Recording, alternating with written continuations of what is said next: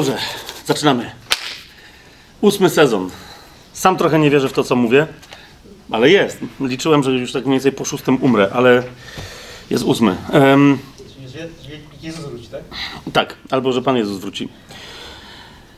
Na y, ten dzisiejszy y, wykład i w ogóle na cały ten najbliższy sezon, ponieważ po, jak pamiętacie, poprzednim, w którym rozwa- rozważaliśmy list do Rzymian, idziemy chronologicznie, więc teraz to będą wprowadzenia do pierwszego listu e, Pawła Apostoła do Koryntian i jak Bóg da y, y, do drugiego. Zaraz wyjaśnię, dlaczego jak Bóg da, e, bo to nie, nie jest tylko samo wprowadzenie, ale przy okazji wprowadzenia, podobnie jak przy liście do Rzymian i wcześniej w paru sytuacjach, skorzystamy z listu, zwłaszcza z pierwszego listu do, Kory, do Koryntian, żeby podjąć pewne tematy. I o tym za chwilę. Natomiast do całego tego sezonu, do pierwszego listu i do drugiego do Koryntian, do tych tematów, które y, naturalnie według mnie wynikają y, y, z tych tekstów Pisma Świętego, Chcę, żebyśmy sobie przypomnieli dwie prawdy, które Paweł wyraził właśnie w pierwszym liście do Koryntian, e, nawet jeszcze przed, modlitwą, żebyśmy w tym duchu e, tych prawd wyrażonych przez Ducha Świętego przez Pawła pierwszym do Koryntian, żebyśmy cały czas trwali e, i jakichkolwiek tematów nie będziemy dotykać, bo one niektóre będą drażliwe e, i mam wrażenie, żeby nie rzec, mam nadzieję, że po tym sezonie nikt nie będzie do końca zadowolony. W takim sensie, że, że nikt po 12 odcinku nie powie, znowu gość powiedział i z wszystkim się zgodziłem. Tylko, że pojawią się jakieś momenty, w których ktoś powie, o ja cię kręcę, tu się nie zgadzam. I bardzo dobrze, bo nie, nie, nie chodzi o to, żebyśmy my się zgadzali ze sobą, albo żeby ktoś komuś potwierdzał teologię jakąś, tylko y, żebyśmy się dali skonfrontować y, Słowu Bożemu. Znowu, nie chodzi mi o to, że ja wiem najlepiej i że ja kogoś będę konfrontować, bo mam nawet taką nadzieję, że y, ten sezon również mnie pod pewnymi względami skonfrontuje. Jasne to jest to, co mówię? Dlaczego? Pierwszy list do Koryntian, ósmy rozdział, jak sobie otworzycie. Jeszcze raz mówię, zanim się krótko pomodlimy, Paweł tam wyraża prawdę, y, która myślę e, powinna nam e, regularnie towarzyszyć. E, prawdę, którą gdybym miał sobie cokolwiek tatuować na ciele, nie mam żadnego tatuażu, ale gdybym miał sobie i nie mam zamiaru się tatuować, żeby to było jasne. Ale gdybym miał coś sobie tatuować, to, to, to, to by było coś, co bym sobie wytatuował. Pierwszy list do Koryntian, ósmy rozdział, em, pierwszy werset. Chodzi mi o drugie zdanie tego wersetu którym Paweł mówi: Wiedza wbija w pychę, ale miłość buduje. E, odnosi się tu konkretnie do, do problemu, którego my też e, dotkniemy, e, bo to istotne jest, ofiar sk- em, składanych bożkom, ale nie chodzi o, o, sam ten problem, tylko o to, że w tej kwestii Koryntianie mają wiedzę. Kto, jeżeli nie Koryntianie? Tak? On mówi, co do ofiar składanych bożkom, to oczywiście wszyscy posiadamy wiedzę. Świetne jest to sformułowanie Pawła. Oczywiście wszyscy posiadamy wiedzę w tej kwestii. I Paweł, Paweł wobec tego, co później chce w tym jednym z wielu kontrowersyjnych tematów, który tutaj porusza, chce powiedzieć, że dobrze, to fajnie, że mamy wiedzę, ale jeżeli wiedza pozostanie samą tylko wiedzą, a więc jakimś zestawem informacji, z którego zaczniemy robić ideologię, to to się skończy pychą. Mówię, a miłość buduje. I stąd drugi werset. Jeżeli ktoś uważa, że coś wie, to jeszcze nie wie tak, jak wiedzieć należy. Ale jeżeli ktoś miłuje Boga, ten jest poznany przez Niego. Więc on mówi, to wszystko ma nas prowadzić, e, mamy w miłości poznawać i do jeszcze większej miłości mamy e, docierać. Wiele osób pyta czasami, jak mówimy o kazaniu na górze w różnych kontekstach, e, czy to tutaj, czy w, wielu różnych miejscach, czasem ludzie pytają, co to znaczy, że Pan Jezus mówi do ludzi, którzy wyznają Jego imię, ale ja was nie znam. Co to znaczy? Jedna z odpowiedzi, bardzo takich bezpośrednich, wprost, klarownych, znajduje się tutaj. Kto miłuje Boga, ten jest poznany przez Niego. Kiedy Jezus może komuś powiedzieć, że go nie zna, wtedy, kiedy ten ktoś staje przed nim mówiąc Panie, Panie, ale nigdy tego, tego Jezusa, którego nazywa Panem, nigdy go nie ukochał. Rozumiecie, o co mi chodzi? To jest co innego mieć ideologię Jezusową, mieć moc y, jakąś charyzmatyczną, jakieś tam rzeczy się mogą przejawiać. Jezusowi chodzi o to, żeby kiedy my jesteśmy kochani, żebyśmy na to odpowiedzieli w swobodny, wolny sposób. Zresztą nie da się inaczej, autentyczną miłością. Amen? Więc to jest, to jest pierwsza bardzo ważna rzecz. My będziemy tu dotykać, e, no pierwszy do Koryntian, tak? Niektórzy z was już wiedzą, co się, co się święci, znając, nie, nie dlatego, że ja coś mówiłem, tylko znając ten tekst. Więc będziemy dotykać wielu rzeczy, które spowodowały kontrowersje na, na setki, e, e, a niektóre nawet ponad tysiąc lat. Kontrowersje, które podzieliły ciało Chrystusa na, na, na wiele set, a nawet ponad e, tysiąc lat, półtora tysiąca lat. Do dzisiaj te kontrowersje są żywe i niektórzy innych odsądzają od czci i wiary, stojąc na jakiejś pozycji, że jakaś doktryna wynikająca e, z tego listu absolutnie zmusza do stwierdzenia, że inni są zwiedzeni i tak dalej, i tak. Więc o to mi chodzi, ok? Nie, nie będziemy absolutnie, cokolwiek będzie mówione w czasie tego sezonu i o to się chcę modlić cały czas. I nawet dzisiaj już, jeżeli nawet kogoś będzie dotykać, będzie trudne, to, to, to zrozumcie, naprawdę nie szukamy, ja nie szukam e, sposobności ani jednej, w ani jednej chwili, żeby kogoś urazić, e, ale będziemy potrzebowali z różnych stron popatrzeć na mm, e, teologie związane, różne teologie związane z różnymi fragmentami listu do, pierwszego listu i drugiego też do Koryntian, a potem będziemy się musieli przyjrzeć bardzo szczegółowo, czy to naprawdę ma miejsce e, w Słowie Bożym, co e, się czasem przez paręset lat, czy nawet półtora tysiąca lat e, w różnych miejscach twierdziło. I druga bardzo istotna rzecz, czyli chodzi o miłość, ale druga bardzo istotna rzecz, to jest prawda, którą Paweł wyraża w pierwszym liście do Koryntian, w drugim rozdziale.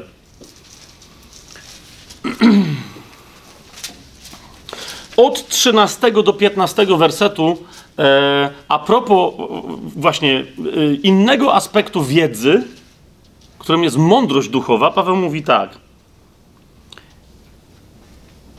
Mówimy nie słowami, których naucza ludzka mądrość, to jest pierwszy do Koryntian 2:13.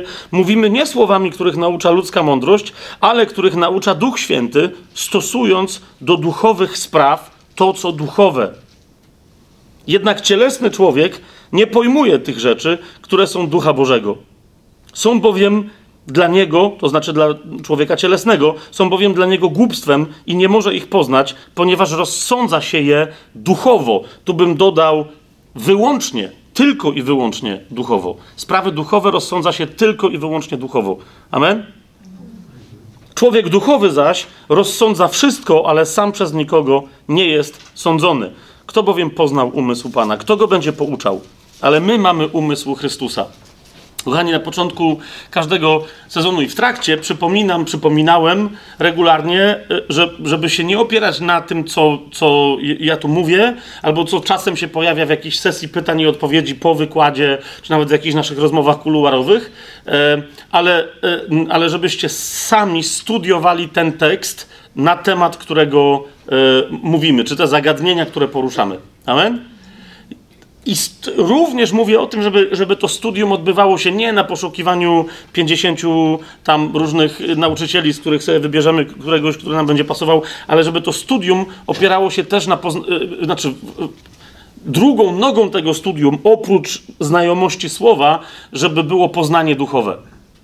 Tak? Bo, mm, bo, bo jest tak, Pan Jezus powiedział wyraźnie, Twoje słowo jest prawdą, ale potem. em, w pierwszym liście Jana w piątym rozdziale czytamy również Twój duch jest prawdą. I dopiero wtedy, w tym połączeniu, bo możemy się stać literalistami, ale w takim, wiecie, w sensie takim, e, takimi prawnikami Słowa Bożego.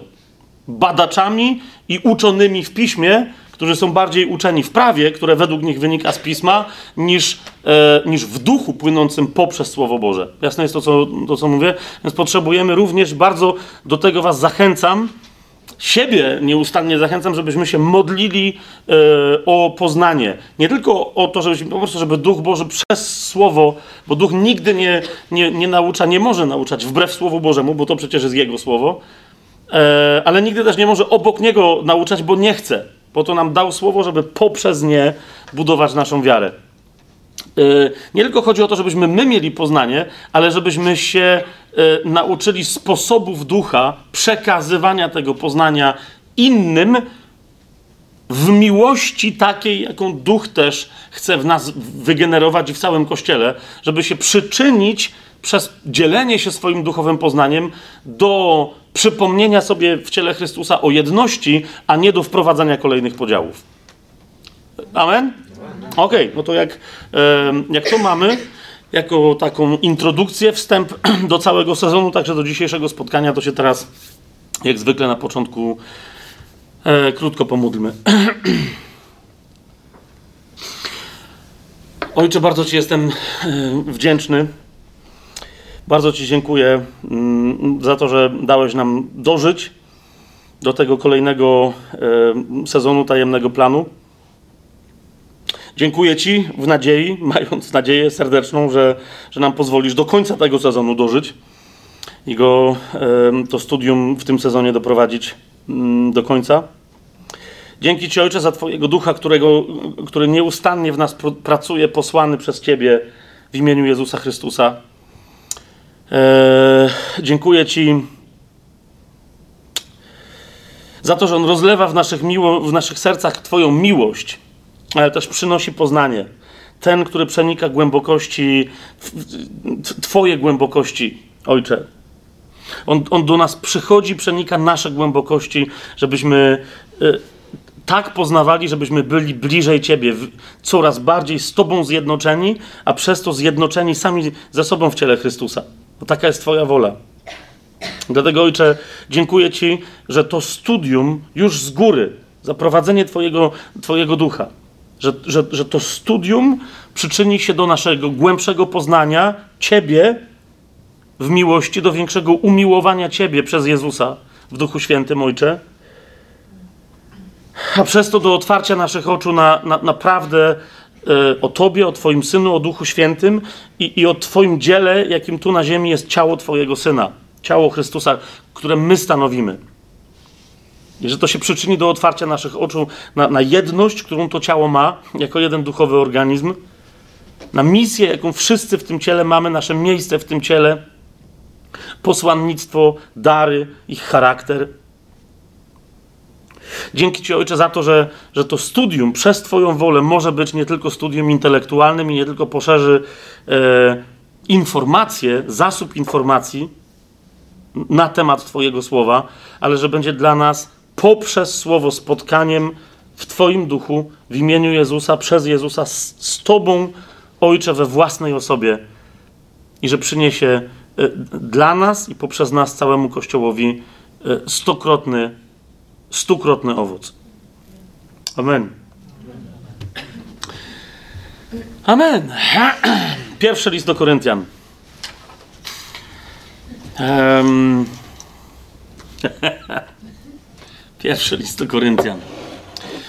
Musimy sobie wyjaśnić, co to jest Korynt, żeby, żeby, żebyśmy w ogóle mogli wejść e, w zrozumienie e, tego tekstu.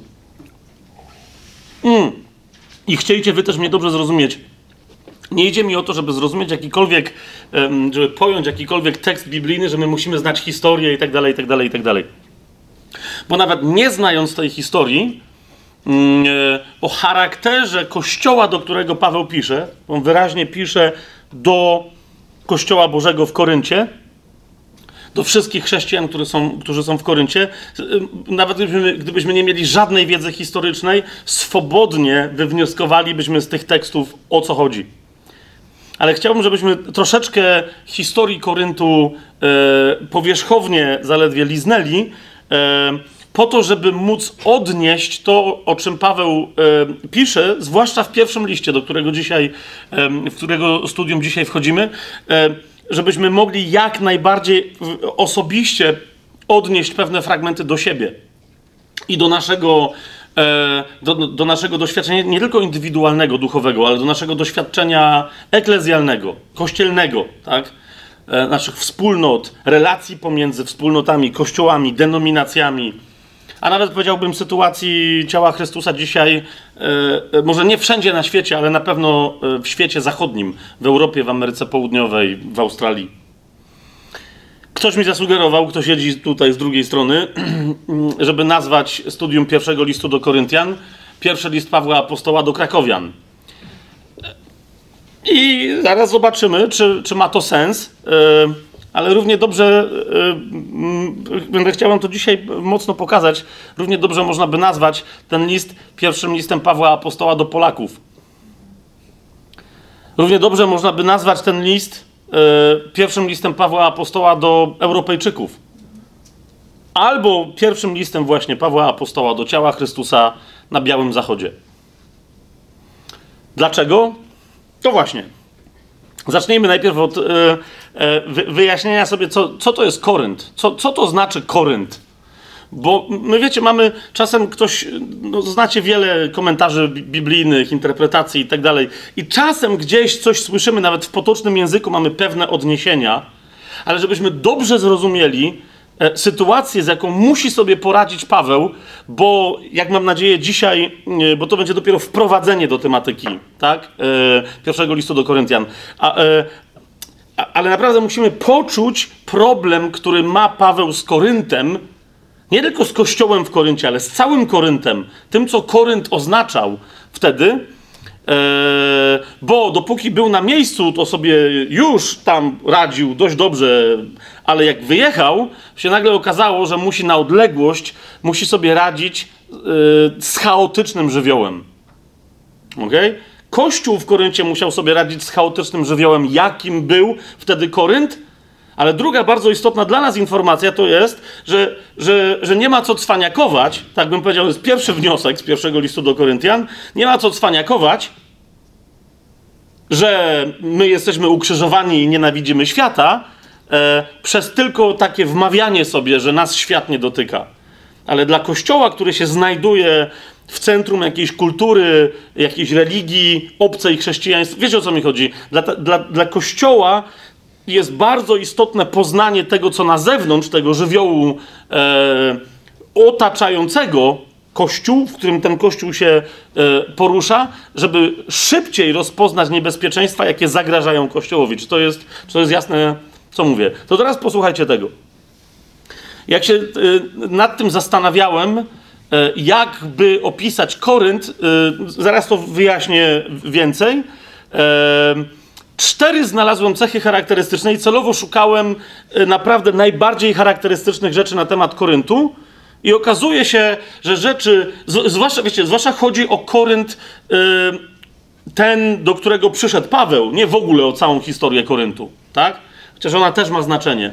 Znalazłem cztery rzeczy, które, które to miasto i to społeczeństwo charakteryzowały, które zasadniczo, naprawdę, jak, jak sobie to zrobiłem, otworzyłem jeszcze bardziej oczy na zagadnienia, e, które Paweł w pierwszym liście do Koryntian porusza e, i pewien profil, który przyjmuje, kiedy pisze do Koryntian.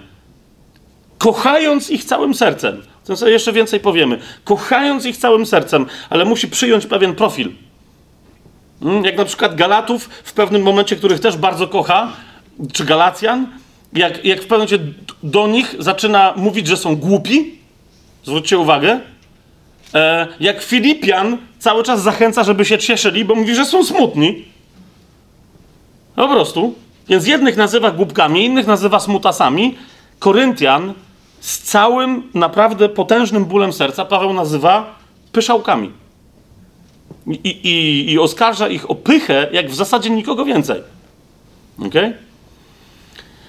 Plus opara jeszcze innych rzeczy. I teraz, i teraz, y, teraz on oskarża w pewnym momencie chrześcijan o pewne postawy, e, ale jednocześnie pokazuje im, że oni z natury tacy nie są. Niemniej wpuścili do kościoła coś, idąc na kompromis, co nigdy nie powinno, e, ja już nie wiem, przekroczyć progów społeczności chrześcijańskiej, ale nie powinno, e, nie powinno zaświtać im jako myśl w głowie, że można by było do tego dopuścić. Ok? Jeszcze raz, pamiętajcie, troszkę wyprzedzę, bo, bo, bo powiedzieliśmy, wiecie, w, w, ramach kompletnego uporządkowania, to to, co teraz powiem, dopiero powiedzieć, kto jest autorem listu, kiedy został napisany, kto jest adresatem. Adresatem zwróćcie na to uwagę, adresatem pierwszego listu do Koryntian, podobnie jak i drugiego, ale adresatem pierwszego listu do Koryntian, o, której dzisiaj, o, o którym dzisiaj mówimy, jest Kościół czysty i święty. Zrozumcie, to, to, nie, jest, to, to, to nie jest bałagan na kółkach. Okay? To, to, to, to, to nie jest banda rozwiązłych, rozczepanych heretyków na granicy wręcz apostazji. Tak? Zobaczcie pierwszy list do Koryntian, pierwszy rozdział. E, do kogo Paweł twierdzi, że pisze? Pierwszy rozdział, drugi werset. Paweł mówi do Kościoła Bożego w Koryncie, do uświęconych w Chrystusie Jezusie, powołanych świętych. Słyszycie to?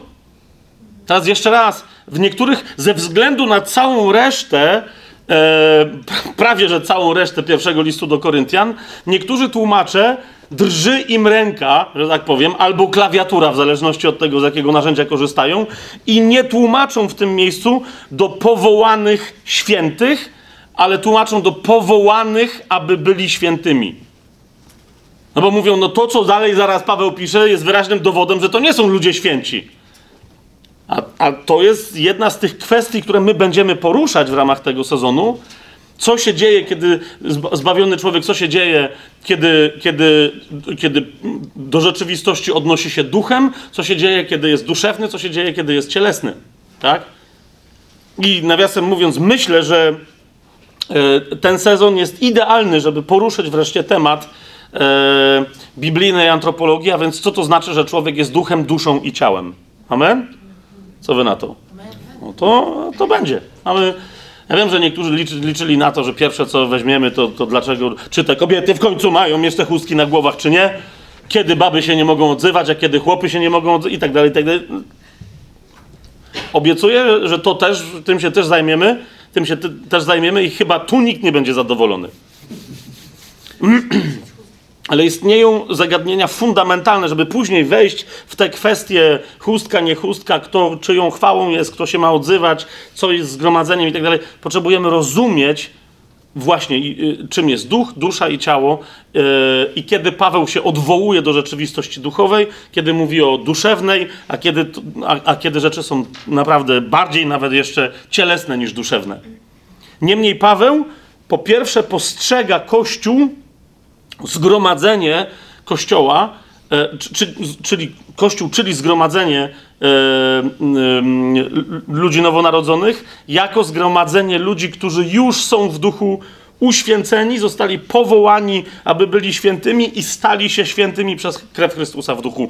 Naszym zadaniem następnie jest się uświęcać. To jeżeli ktoś nie wie o czym, gdyby ktoś teraz nie wiedział o czym mówię, to odnoszę do listu do Rzymian i do tematu uświęcenia, o którym Paweł w centralnym punkcie tego listu, czyli w szóstym rozdziale, ale nie tylko, mówi, bo potem w dwunastym wraca, tak?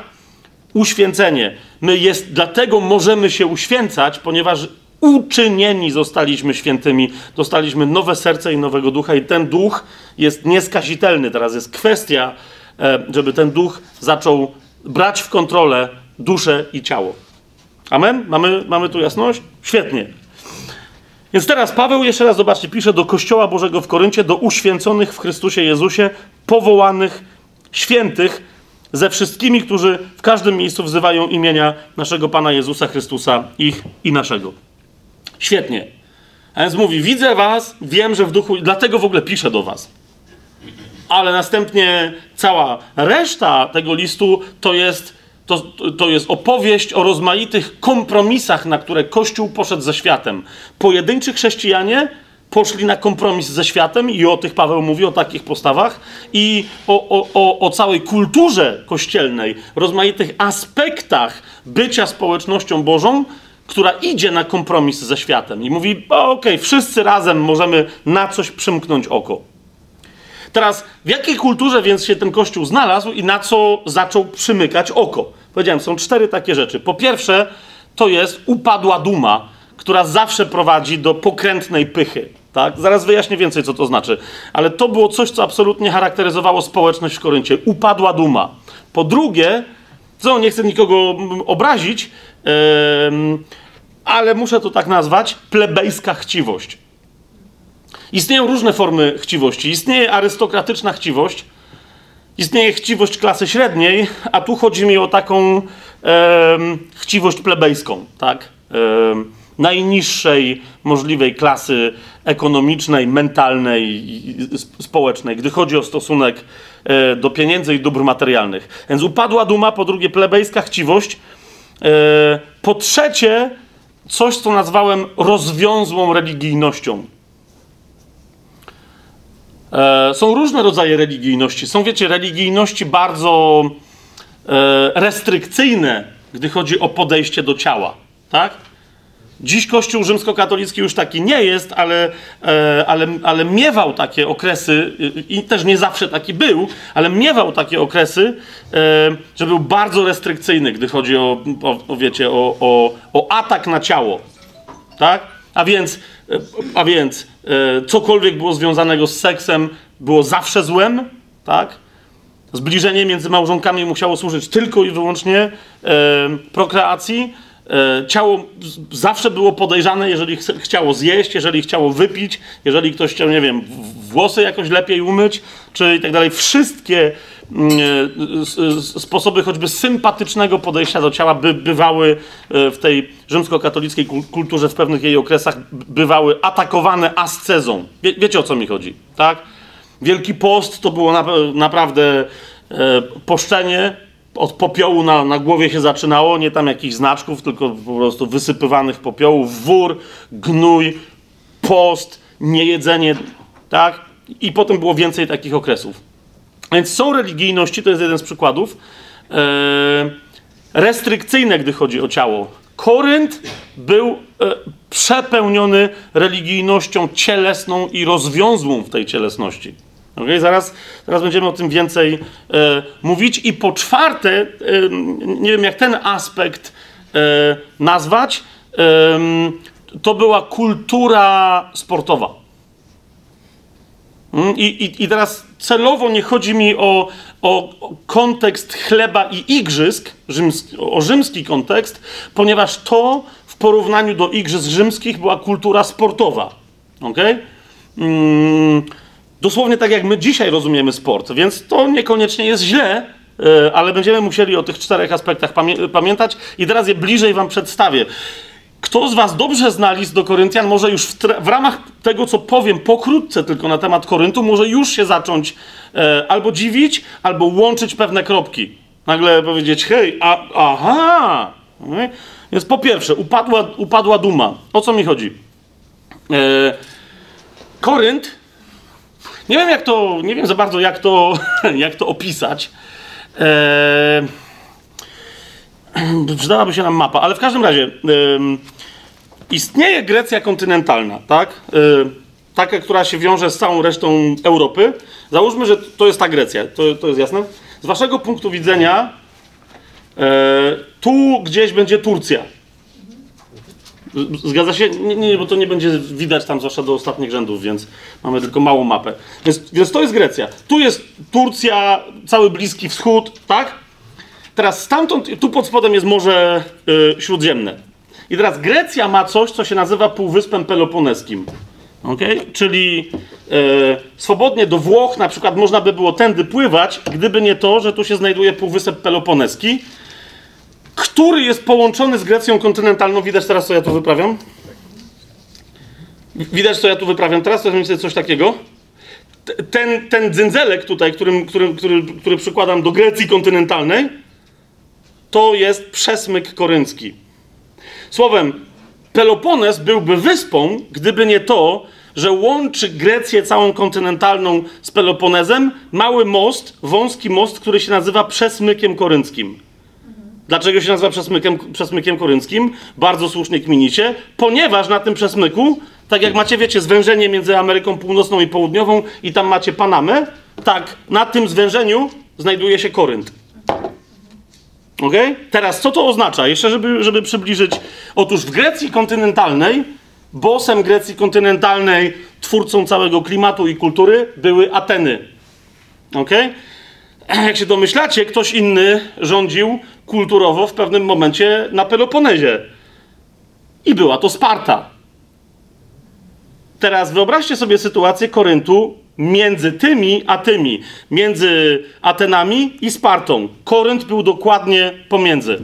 Nie przypomina wam- to trochę sytuacji geopolitycznej Polski między Rosją a Niemcami?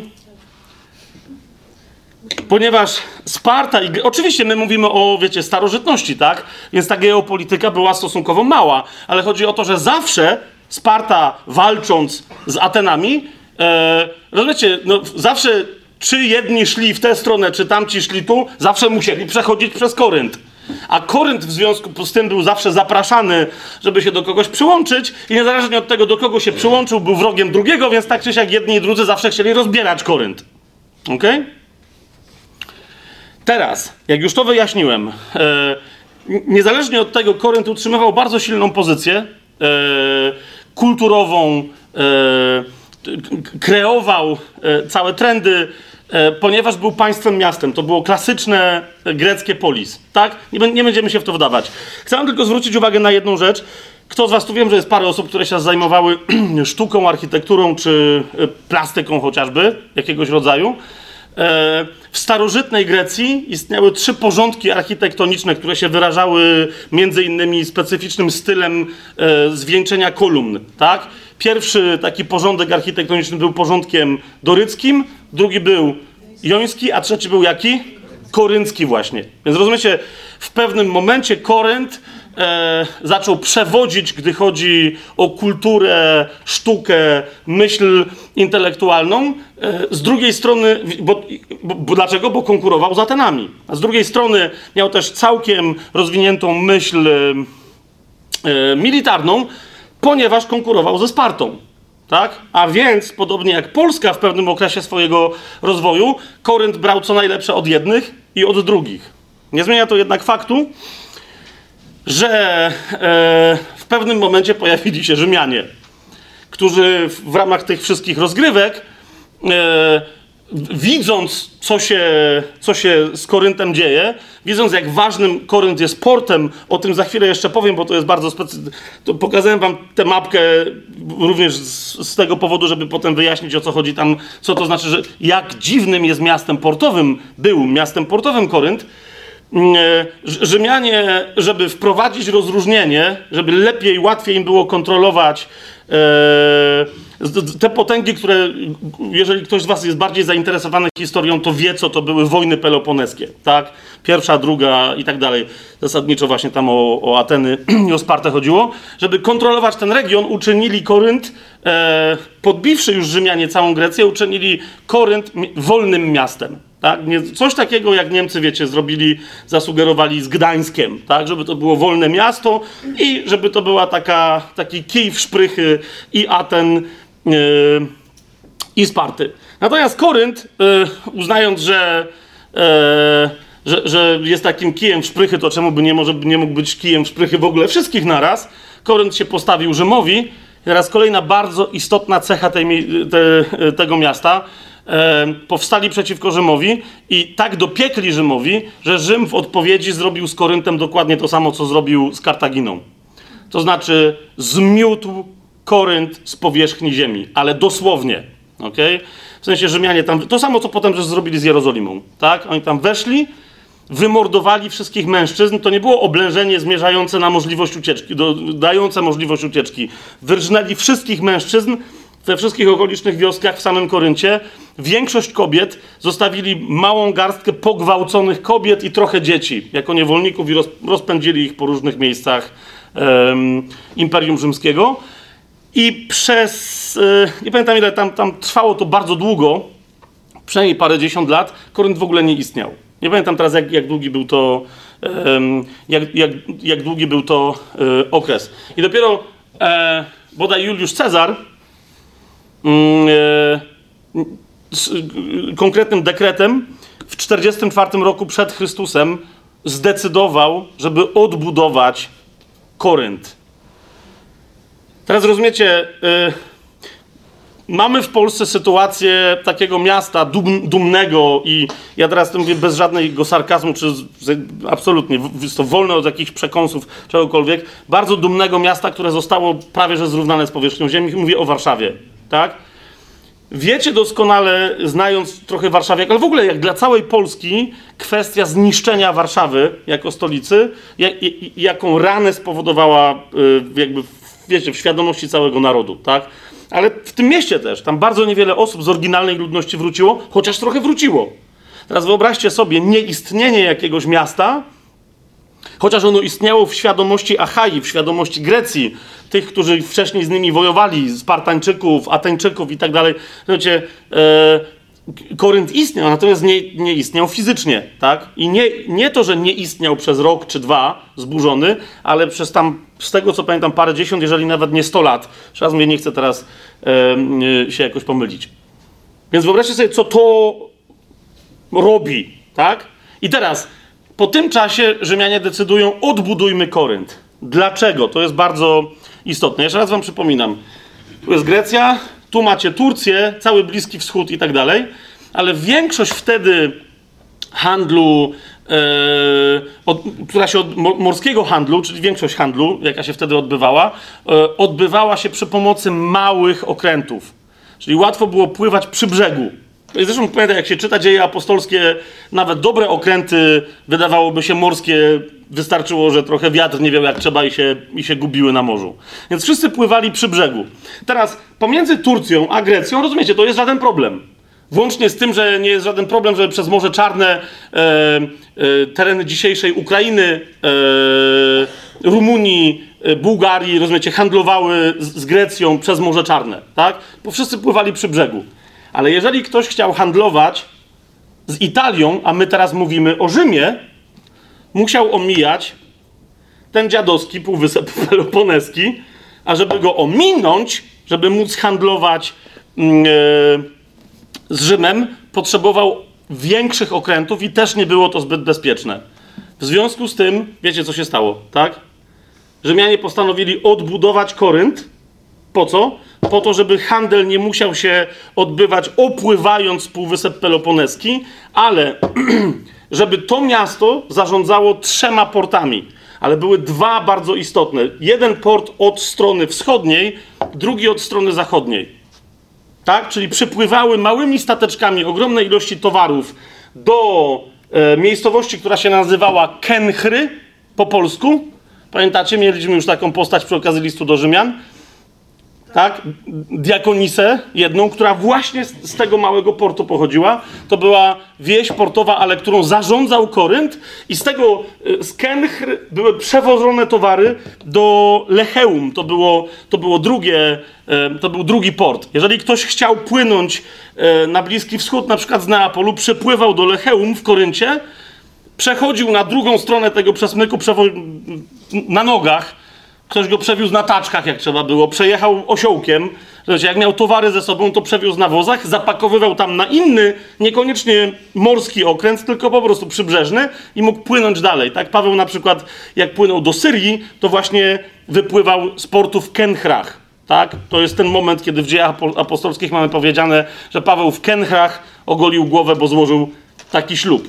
Jasne jest to, co mówię?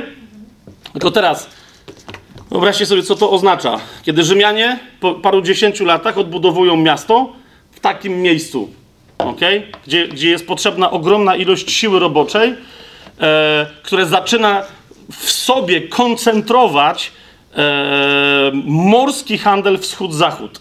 Tak? Po pierwsze, e,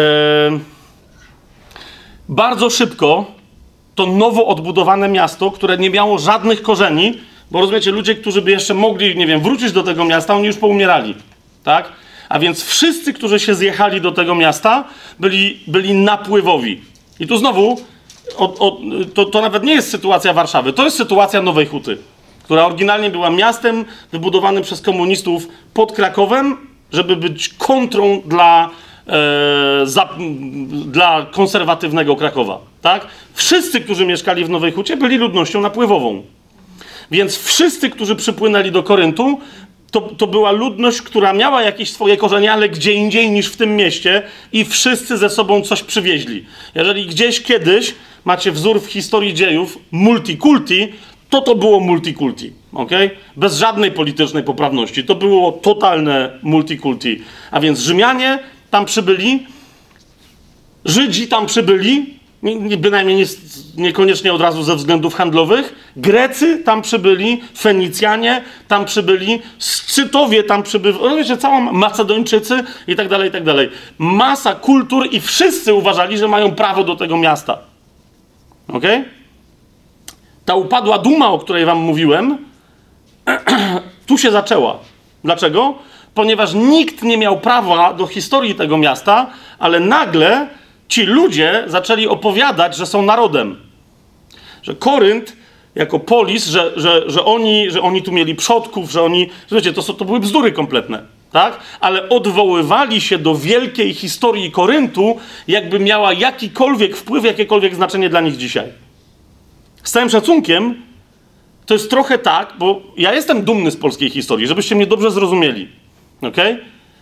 Ale nie ma naprawdę prawie żadnego znaczenia dla naszej dzisiejszej sytuacji geopolitycznej jako kraju to, że kiedyś Polska miała huzarię. Jeżeli wiecie o co mi chodzi, tak? Czyli jakby ekscytowałem się, o ale nasza huzaria, dobra, no fajnie, no ale jakby wiesz co, no nie? Ale dzisiaj kupujesz w Lidlu, jakby na temat huzarii. Tak? I teraz znowu nie chodzi mi o Niemców, tylko pff, kupujesz w Lidlu, a, a, a benzynę być może kupujesz od ruskich, tak? No i co z tego, że mieliśmy huzarię? Więc, więc e, jak mówię o upadłej dumie, to, to, to rozumiecie, to jest takie.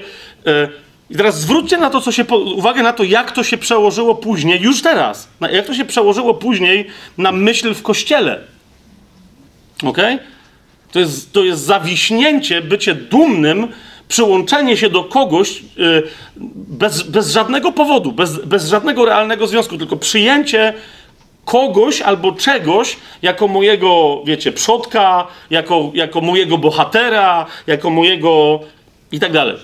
Nie? Korynt ma problem, e ewentualnie ma problem denominacyjny, do tego się jeszcze odniesiemy, e, ale myślę, że, że jednym z korzeni tego problemu jest właśnie to, że, że ludzie tam bardzo łatwo w całej tej kulturze odwoływali się e, do nie swoich czynów, i próbowali podpiąć się pod, pod te czyny, zamieniając je w denominację. Nie, niekoniecznie religijną, tak? Niekoniecznie chrześcijańską. To, to jeszcze właśnie z, z bohaterów sportowych, tak? Tam powstawały. Ja myślę, że tam swobodnie walki między Wisłą a Krakowią to tam się swobodnie odbywały, no nie? Przy okazji zaraz wam powiem, y, jakich zawodów. Po, po prostu to, to było to, nie? e, zwolennicy takiego i innego podejścia do handlu, zwolennicy takiego i innego podejścia. Po prostu. E, I chrześcijanie po prostu, to, to nawet nie idzie o to, że oni po prostu oni, oni łyknęli pewien, pewną postawę światową. Tylko przełożyli ją na postawę ja jestem Pawła, ja jestem Kefasa, ja jestem Apollosa i przychodzą następni i cwaniakują, a, a my jesteśmy Chrystusa. I co teraz? Jak to pobijecie?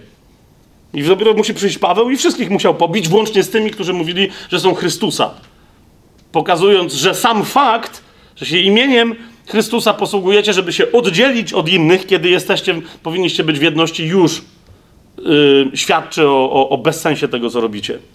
Korynt, e, niezależnie od tego, jak na początku, będąc odbudowywanym, był mały, bardzo szybko stał się centrum Achai, czyli południo, dzisiejszej południowej Grecji pół, mniej więcej tak to nazwijmy, mniej więcej północna Grecja, dzisiejsza i część Bułgarii, yy, to było coś, co w Biblii się nazywa Macedonią. To jest jasne, co mówimy?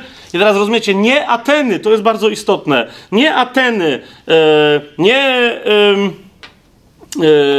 nie okolice Olimpu, nie Sparta, ale Korynt był stolicą całej Achai. Rzymianie podkreślili wagę tej miejscowości, w jaki sposób umiejscawiając tam bardzo szybko, zaraz po, po odbudowie, umiejscawiając tam prokonsula całej Achai. Jak pamiętacie, w pewnym momencie, kiedy, kiedy Gaius zostaje, e, Galio zostaje prokonsulem e, Achai, e, i osiada na, na, na, swoim tronie tego prokonsula e, i przejmuje stanowisko właśnie w Koryncie, wtedy pamiętacie, że zaczynają się rozruchy i prowadzą, licząc na to, że nowy prokonsul załatwi Pawła. Tak? A nowy prokonsul jest bratem Seneki, Seneki młodszego filozofa, jednego z najważniejszych y, autorów, y, twórców, bym wręcz powiedział, filozofii stoickiej i on ma gdzieś. Mówi, że dopóki to są wasze jakieś tam zagadnienia, to się Żydzi sami kłóćcie. Tak? To, to jest to, to jest jeden z biblijnych elementów, który to podkreśla, że Korynt to jest stolica. My często mamy taki sposób myślenia, że Paweł ze stolicy, czyli z Aten, poszedł do Koryntu. Rozumiecie o co mi chodzi? Tymczasem Korynt to jest miasto stołeczne, byśmy powiedzieli, e, powiedzieli po polsku. Niektórzy mówią, że mieszkało tam wtedy, co, co i tak byłoby ogromną liczbą, że mieszkało tam wtedy jakieś 90-100 tysięcy ludzi, co nas, jak mówię, na, na czasy starożytne to jest ogromna liczba, ale wiele, wielu badaczy zwraca na to uwagę, e, że w tamtym czasie e, Korynt się rozciągał e, administracyjnie i nie tylko, realnie, był bardzo dobrze połączony komunikacyjnie, właśnie dlatego, że, że z dwóch stron, wiecie, na jednym brzegu i na drugim mieli swoje porty. Ten trzeci, tam to jeszcze mniejsza o trzeci. E, w związku z tym wszystkie te wioski podległe, gdzie ludzie po prostu przepływali, przechodzili, całe tłumy ludzi się przemieszczały, gdzie indziej mieszkali, gdzie indziej pracowali i tak dalej. Cały ten region de facto Koryntu, uważajcie na to, mógł mieć nawet 600-700 tysięcy mieszkańców. Znaczy był niewiele mniejszy od dzisiejszego Krakowa, nie licząc tam ludzi napływow, napływowych i tam studentów dzisiaj, tak? Ale no wiecie o co mi idzie, tak? 600-700 tysięcy ludzi. To jest, to jest na, na, w starożytności to jest bardzo poważna, naprawdę ogromna e, me, metropolia, tak?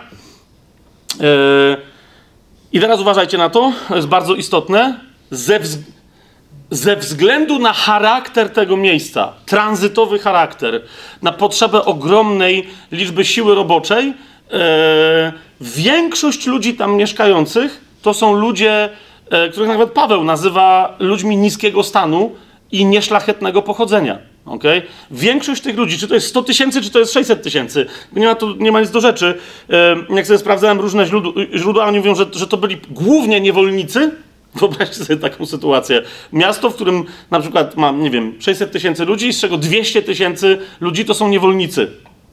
Nie ma takiej możliwości, żebyś nie spotkała, czy nie spotkał w ciągu dnia paru dziesięciu, czy paruset niewolników robiących różne rzeczy. To byli niewolnicy, to byli handlarze, tacy drobni, niskiego sortu, robotnicy fizyczni wszelkiego rodzaju, często to byli niewolnicy, ale czasem byli wolni, kupcy, marynarze i wojskowi. To było zasadniczo to.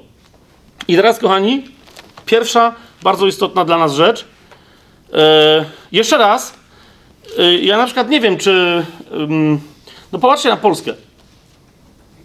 Po komunizmie, po, po całym tym czasie, który, który myśmy tutaj mieli, to narzuca pewien sposób myślenia. Wiecie, co mi idzie? Parę lat temu rozmawiałem z jednym bratem y, w Chrystusie, który ciekawe badania mi przedstawił i mówi, że okazuje się, że po, po tych wszystkich masakrach, po, po, po rozbiorach, po pierwszej, po drugiej zwłaszcza wojnie światowej, e, nasze pokolenie e, od 2000 roku idąc dalej wciąż jest pokoleniem ludzi, którzy e, jako rodziców, dziadków i pradziadków mieli chłopów, ewentualnie robotników jakiegoś rodzaju miejskich, fizycznych. To jest, to jest, to jest pochodzenie większości, większości Polski dzisiaj. To jest, to jest po, po całym komunizmie to, to coś, co komuniści by nazwali klasą robotniczo-chłopską. Okay?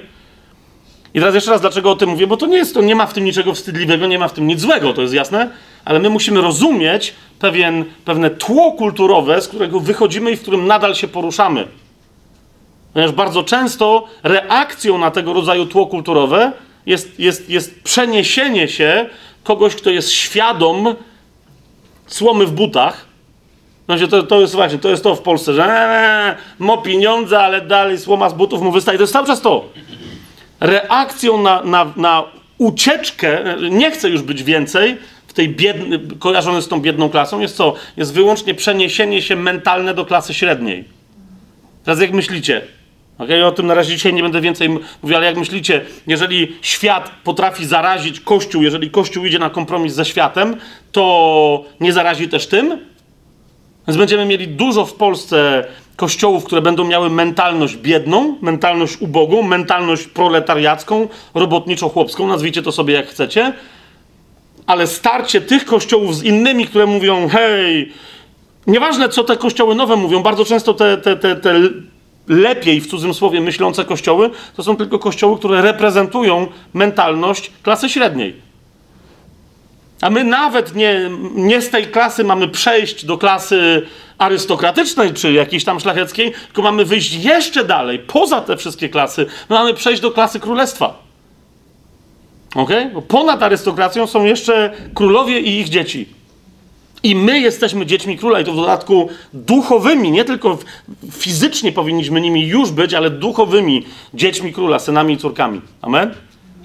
Myślę, że większość problemów w kościele, jeszcze raz, w pierwszym liście do Koryntian i w drugim to będzie wychodzić, to są problemy ludzi, którzy myślą, że bronią Słowa Bożego, bronią jakiejś zdrowej doktryny i tak dalej, a w rzeczywistości bronią pewnego klasowego sposobu myślenia. I, I, przynajmniej w paru miejscach Paweł konfrontuje dokładnie to. Okay? Zresztą e, z tego też powodu, zobaczcie w pierwszym liście do Koryntian, w pierwszym rozdziale, w 26 wersecie, Paweł od razu, robiąc wstęp do całego listu, od razu to Koryntianom przypomina. Zobaczcie, mówi, pierwszy do Koryntian 1,26 mówi, przypatrzcie się bowiem, bracia, waszemu powołaniu, że niewielu jest mądrych według ciała, niewielu możnych, albo zamożnych, niektórzy tłumaczą, niewielu szlachetnie urodzonych. I, i rozumiecie, Paweł się nie obcina, tylko mówi, przyjrzyjcie się temu. No, jakichś mędrców wśród was to nie widzę, jakichś naukowców wybitnych. Raczej nie chodzi o to, że głupki, tak? Ale chodzi o to, że nie jesteście zbyt dobrze wykształceni w większości. Nie ma wśród was arystokracji za specjalnie. Nie w Koryncie. W Rzymie, owszem. W Jerozolimie, owszem, ale akurat w Koryncie, no nie. I nie ma za specjalnie bogatych wśród was. Więc mówi, spójrzcie na to, przyjrzyjcie się waszemu powołaniu. Nawiasem mówiąc, yy, muszę to powiedzieć, bo to jest bardzo istotne. Między innymi z tego powodu są, yy, yy, może nie całe szkoły na szczęście, ale są pewne postaci w historii Kościoła. jest paru teologów, którzy mówią, pierwszy list do Koryntian jest bardzo dobry właśnie dla biednej mentalności. Ale my nie możemy z pierwszym listem do Koryntian wychodzić, w ogóle z jakimkolwiek nauczaniem z tego listu, do miejsc, które, gdzie ludzie się nawrócili, ale wyszli e, z klasy średniej albo wyszli z arystokracji. Bo po prostu, bo oni nie, oni nie zrozumieją tego, o czym Paweł pisze. Jeszcze raz, jeżeli teraz myślisz, siostro i bracie, tutaj teraz jak mnie słuchasz, albo ktoś słucha tego nagrania, jak ktoś w ogóle, w ogóle może tak powiedzieć, to mówię ci, że rzeczywiście tak jest. Ludzie, którzy wychodzą z. To świadczy tylko i wyłącznie o tym, z jakiej, z jakiej klasy mentalnej my się wywodzimy. Jeżeli mówimy jak to, to ktoś może czytać pierwszy list do Koryntian nie, nie zrozumieć. To jest wiele postaw, których w życiu naturalnie nie znajdziesz, na przykład w klasie arystokratycznej. Po prostu. Jest wiele postaw, które klasa arystokratyczna patrzy i mówi, co? Ludzie, którzy naprawdę do tej klasy należą, jednym z cech tej, tej, tej klasy, jeszcze raz mówię, będziemy o tym więcej mówić, ale to jest bardzo istotne, żeby widzieć, gdzie jest ciało, gdzie jest dusza.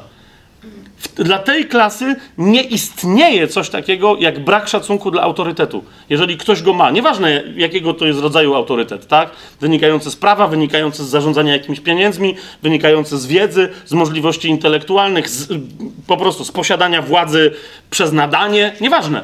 Rozumiecie o co mi chodzi? Ktoś, ktoś może wystąpić przeciwko królowi po to, żeby przejąć władzę, ale dopóki tego nie robi i nie ma żadnej insurekcji i tam innych jakichś tam rewolt, po prostu to, to, to, to ta klasa mentalnie wie doskonale, czym jest posłuszeństwo i szacunek do autorytetu. Tak? To klasa średnia negocjuje autorytety i tylko klasa biedna wie, że albo ma siłę się zbuntować i wtedy robi rewolucję, albo nie ma siły i wtedy jest posłuszna, ale tylko udaje szacunek.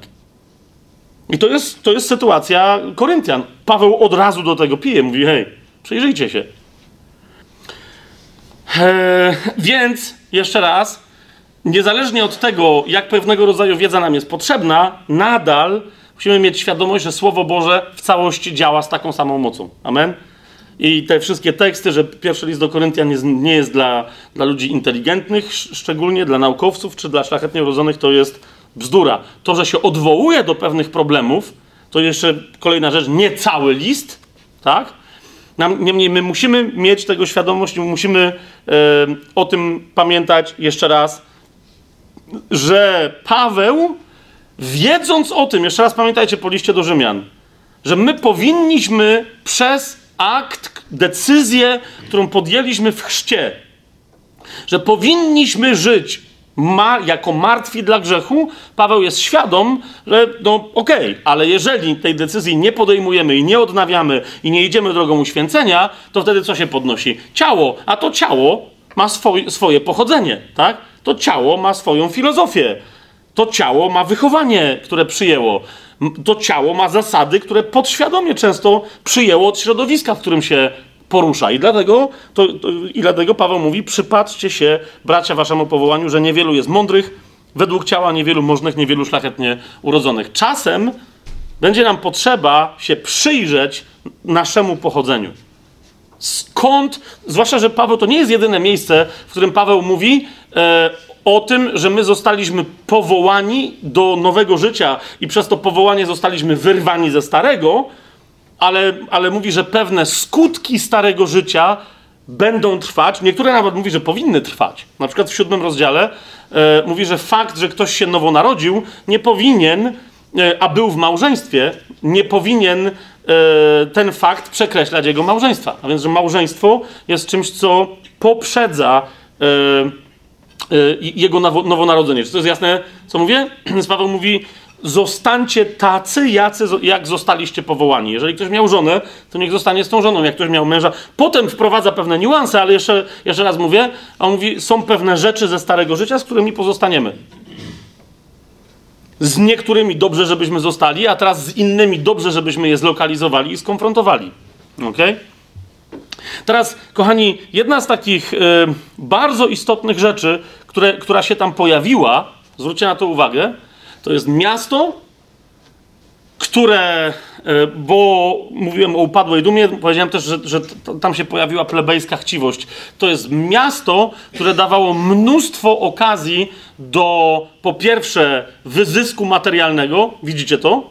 Po drugie, do tego, żeby nawet może i całkiem uczciwą spekulację handlową, bo domyślacie się, że, że, że tam musiało istnieć coś i istniało rzeczywiście coś w formie jakby giełdy, realnych, nie, nikt tam nie grał akcjami, tylko, tylko realnych towarów, tak?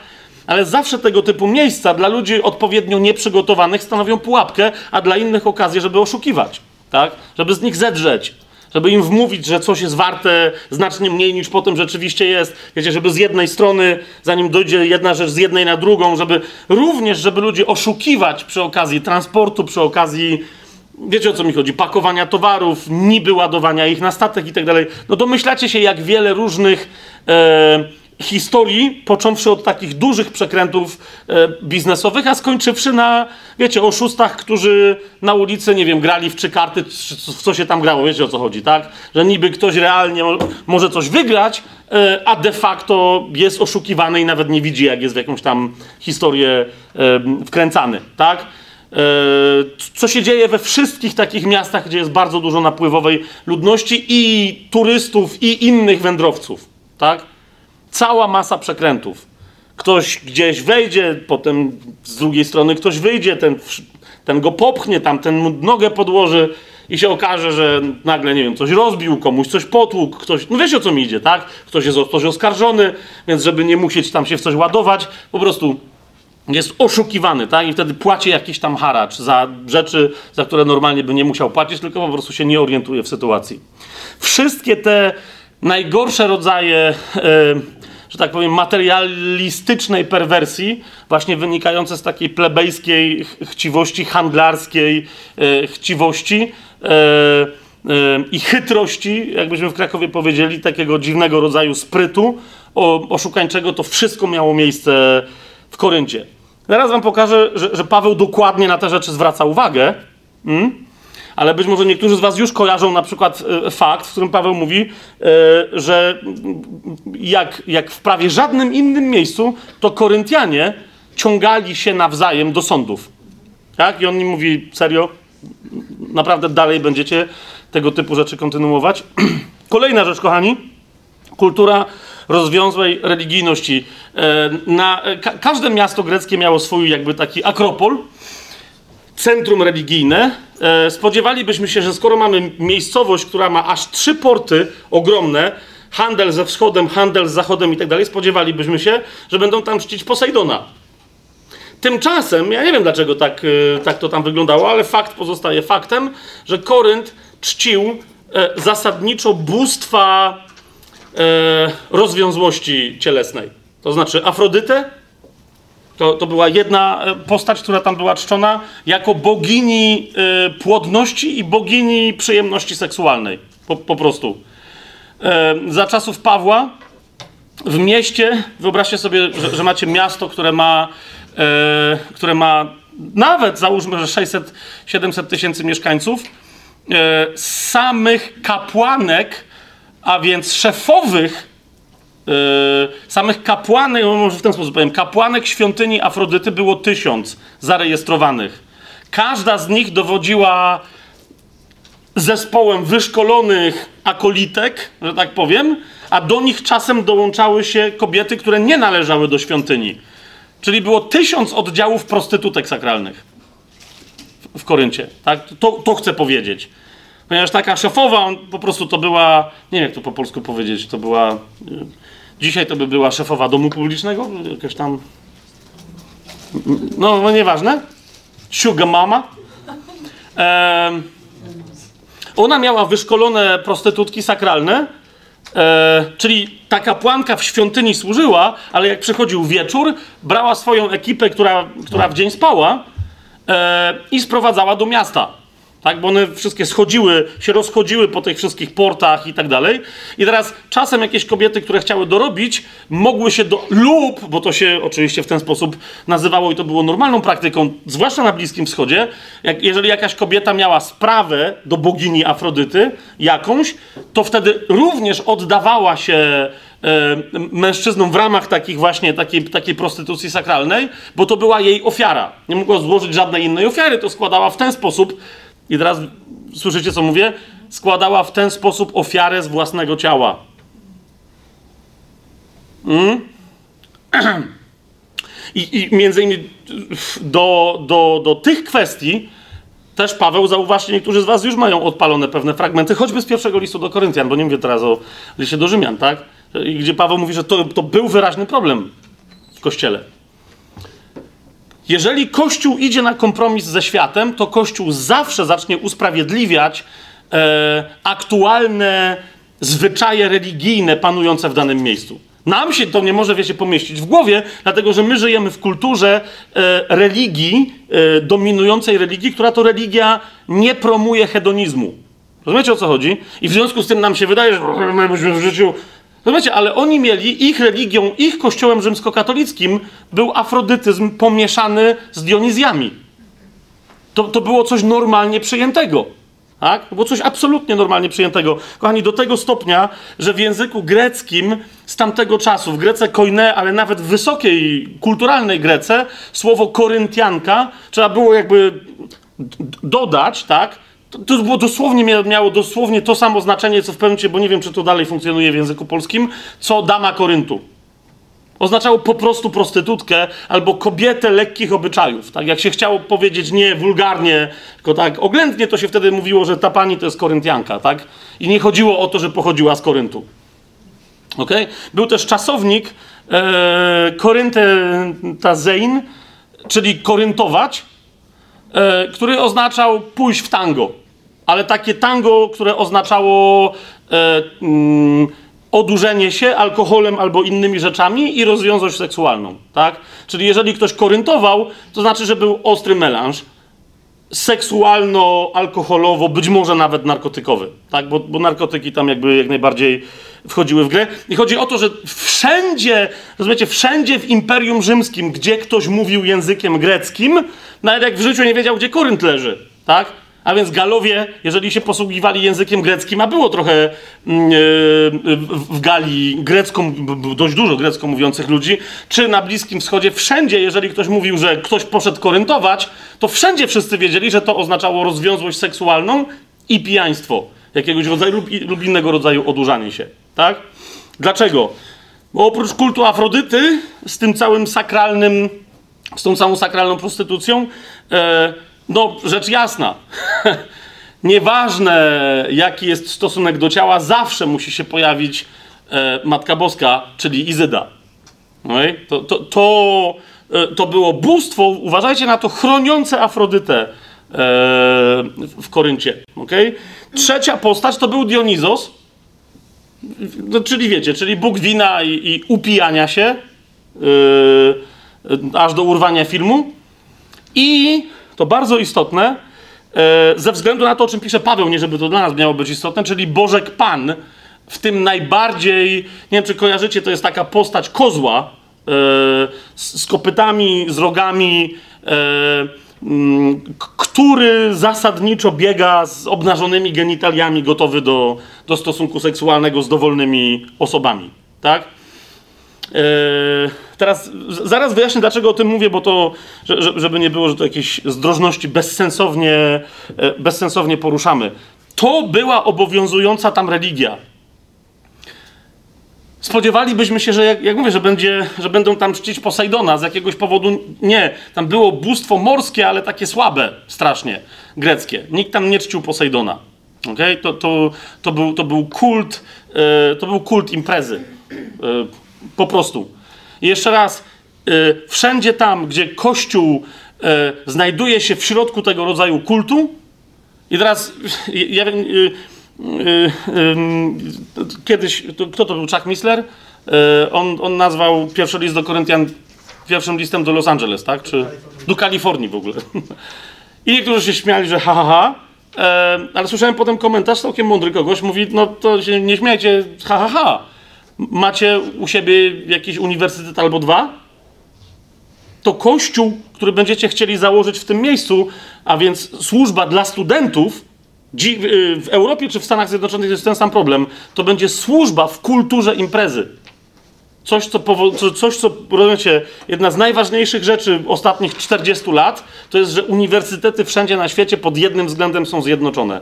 Że studenci czczą imprezę jako bóstwo. Jeżeli ktoś śmie się przeciwstawić temu bóstwu, piciu, ćpaniu, puszczaniu się itd., tak itd., yy, może doświadczyć bardzo ostrego ostracyzmu w niektórych e, uniwersyteckich, w sensie nie akademickich, nie wśród profesorów, tylko wśród studentów w tych kręgach. Rozumiecie o co mi chodzi? Ale teraz Kościół, jak ktoś teraz idzie i chce pracować ze studentami, musi pamiętać, że studenci no, dzisiaj nawet, nawet w Polsce niekoniecznie będą, wiecie, mogą wy, wy, wy, wyrastać z katolicyzmu, ale de facto mogą się stać uczestnikami bakanaliów, Dionizjów, w, w Krakowie to się nazywa juvenalia, no ale to na to samo wychodzi czasami. Wie, wiecie o co mi chodzi? Nie czczą Dionizosa, ale w zasadzie to samo się dzieje, co kiedy się czciło Dionizosa. W pierwszym do Koryntian, yy, w dwunastym rozdziale, bo jeszcze jeden aspekt tego wszystkiego był taki, że skoro widzicie, skoro pijaństwo, skoro narkotyki, skoro seks i tego rodzaju rozwiązłość, to również problem z jedzeniem. Yy, I stąd w związku z tym yy, problemy z pokarmem ofiarowanym demonom. E, e, niektórzy w Polsce mówią, że my na szczęście w ogóle co to jest, jakiś starożytny problem, no ale przyjeżdżają Polacy na przykład z Londynu czy z innych miast Wielkiej Brytanii i oni się zetknęli bezpośrednio e, z restauracjami, miejscami sprzedającymi mięso surowe z jadkami i tak dalej, w których, w których się sprzedaje mięso ofiarowywane demonom, tak? czy to w związku z kultami e, indyjskimi różnego rodzaju, czy nawet dla niektórych to jest zagadnienie e, muzułmańskie, tak? Po, ponieważ ich, no, no, nie będę teraz w to wchodził, jak będziemy mówić o, o, o mięsie, to, to będziemy o tym mówić więcej, ale Paweł tę kulturę, e, o tej kulturze też przypomina Koryntianom. To jest pierwszy rozdział, pierwszy list do Koryntian, 12 rozdział, drugi werset. Wiecie, że gdy byliście poganami, do niemych bożków, jak was wiedziono, dawaliście się prowadzić. To, to jest to i Paweł w innych miejscach mówi, jakie były tego skutki, ale, ale że źródłem tych różnych skutków e, było, było oddawanie czci bałwochwalczej e, w świątyniach pogańskich różnym figurom i tak dalej. W pierwszym do Koryntian w dziesiątym rozdziale, w dwudziestym wersecie e, i w 21 Paweł też do tego się odwołuje. Będziemy o tym mówić więcej, tylko wam pokazuję, że to naprawdę był tam problem. To jest pierwszy do Koryntian 10 rozdział 20 do 21. Raczej chcę powiedzieć, że to, co poganie ofiarują, Czyli nawet jeżeli nie są rozwięź, roz, żadna rozwiązłość nie wchodzi w grę, ale oddają tam im jedzenie, jakieś pokarmy i tak dalej, to co poganie ofiarują, demonom ofiarują, a nie Bogu. A nie chciałbym, żebyście mieli społeczność z demonami. Nie możecie pić kielicha Pana i kielicha demonów. Nie możecie być uczestnikami stołu Pana i stołu demonów. To swoją. Yy, jest takie zagadnienie, i my się do niego, jak powiedziałem, nie dzisiaj, ale my się do niego odniesiemy, ponieważ Pan Jezus wyraźnie, w ostatniej nawet księdze yy, Biblii, w księdze objawienia, wyraźnie nie podoba mu się jedzenie pokarmów ofiarowanych demonom. I niektórzy mówią, że to się trochę nie zgadza z tym, czego Paweł nauczał, bo Paweł nauczał, że to w zasadzie nie ma z tym żadnego problemu. To nie jest prawda. Okay? Paweł nauczał, że z tym jest bardzo poważny problem. To, jest, to są między innymi te dwa wersety, ale wyjaśniał, dlaczego to jest problem. Tak? Że, że problem nie tkwi w jedzeniu, ale w dwóch rodzajach postaw związanych z jedzeniem mięsa ofiarowywanego demonom w rozmaitych kultach, czy, czy z piciem alkoholu i innych rzeczy, który jest ofiarowany e, demonom. Więc jeszcze raz, ale e, my do tego wrócimy, ale nie dzisiaj, ok? Tylko, tylko zaznaczam, że to będzie taki wątek. Niemniej, czyli mieliśmy już upadłą dumę, plebejską chciwość, e, kulturę rozwiązłej religijności, wpływającą na Korynt. I teraz czwarta rzecz e, to jest sport. Okay? W pewnym sensie to był aspekt, bardzo istotny aspekt tej kultury korynckiej w czasach rzymskich, w czasach Pawła, kiedy on tam, e, kiedy on tam działał. I, I ten aspekt mu pomagał. To był jakiś odprysk e, tej kultury ogólnie, wiecie, takiej właśnie plebejskiej, która, e, która również w ramach zabawy lubiła patrzeć i czcić zwycięzców, którzy się wy- wykazywali siłą fizyczną. Tak? E, Im wyższa, że tak powiem, klasa społeczna i, i, i, i, i wtedy w starożytności, a i dzisiaj, tym mniejszy kult ciała, tym większy kult czegoś innego, intelektu, władzy itd., itd. Ale ludzie, którzy są biedni albo zmagają się z biedą, tak jak, tak jak w Koryncie, zawsze będą czcić tych, którzy się wykazują zwycięstwem fizycznym. Jak nie ma wojny, żeby czcić bohaterów wojennych, wtedy będą czcić bohaterów sportowych. A uważcie znowu, co to mówi o naszej kulturze, e, którą my kulturze europejskiej czy północnoatlantyckiej, że tak powiem, którą my rozsiewamy na cały świat. Jako, nie mówię, że my konkretnie, ale, ale, ale, ale kraje europejskie, Ameryka Północna rozsiewająca na, na, na cały świat. Nie? To są bohaterowie, którymi, którymi są sportowcy. E, w ogóle show biznes, ale sportowcy szczególnie. Tak? Że gdzieś się pojawia jakiś sportowiec i on mówi, że będzie głosował na demokratów albo na republikanów, to nagle dla jakiejś grupy ludzi to jest bardzo istotne. Tak? Gdzieś się pojawia jakiś sportowiec, reklamuje jakiegoś energy drinka, to nagle ten drink ma być ponoć lepszy niż, niż drink niereklamowany przez boksera, czy tam zapaśnika, czy zawodnika MMA i tak dalej. Zauważcie. E, dlaczego Korynt? Widzicie, mało osób o tym wie, że w czasach, kiedy Paweł szedł do Koryntu, e, większą imprezą od olimpiady a, a ściślej rzecz ujmując, od Igrzysk Olimpijskich, bo Olimpiada to nie była impreza, tylko to był okres pomiędzy Igrzyskami Olimpijskimi. To była Olimpiada wyznaczona przez 4 lata oryginalnie. A więc my dzisiaj odrestaurowaliśmy sobie Igrzyska Olimpijskie. Tak? No bo były związane z biegiem typu maraton i tak dalej, z różnych powodów. Ale znacznie większą imprezą konkurencyjną, która się odbywała co dwa lata, do Igrzysk Olimpijskich były Igrzyska Istmijskie. To było jedno z miejsc sportowych podległych Koryntowi i Korynt w czasach rzymskich prowadzi, był, był głównym organizatorem tych igrzysk. Okay? Wszyscy się zjeżdżali na Igrzyska Istmijskie do Koryntu i najważniejszymi, obczajcie to, najważniejszymi sportami co dwa lata się odbywały tam de facto Mistrzostwa Wszechświata. Tak? W pewnych dziedzinach, które rozumiecie, że skoro co dwa lata odbywały się wielkie igrzyska, to znaczy, że tam na miejscu były kluby, które czym, a więc masa ludzi, w, próbując się wyrwać z biedy, w której żyli, tak, z ucisku, w którym być może nawet z niewolnictwa, szła gdzie? Szła w sport. W Stanach Zjednoczonych bardzo wielu yy, tak zwanych Afroamerykanów się przyznaje, że żeby wyjść z getta, mają tylko dwie drogi: albo zostać gangsterem, i być może raperem, albo zostać innego rodzaju y, showmanem, czyli pójść w sport, NBA i tak dalej. Wiecie o co chodzi, tak? I to była dokładnie taka myśl wtedy, tylko że wtedy nie, nie było za bardzo innego show biznesu, jak tylko, no, prostytucja, okej, ale, był, ale innym show biznesem bardzo poważnym był sport. A w ramach sportu dwie najważniejsze rzeczy, y, które stanowiły o igrzyskach istmińskich, to były biegi wszelkiego rodzaju, krótko i długodystansowe oraz pankracjon, czyli greckie MMA.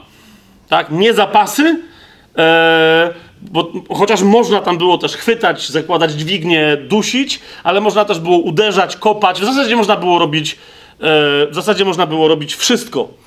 I dlatego Paweł w pierwszym liście do Koryntian w dziewiątym rozdziale e, e, pisze tylko do Koryntian tego rodzaju metaforą, e, kiedy ty, tylko do nich pisząc tego rodzaju metaforą się posługuje, ponieważ wie, że dla nich to będzie zrozumiałe, ponieważ oni na co dzień widzieli zawodników, którzy biegali i na co dzień widzieli zawodników przygotowujących się e, do walk, pankracji, chciałem powiedzieć walk w klatkach, ale to oni nie walczyli wtedy w klatkach, tylko bardziej na takich piaskownicach, jak dzisiaj sumo.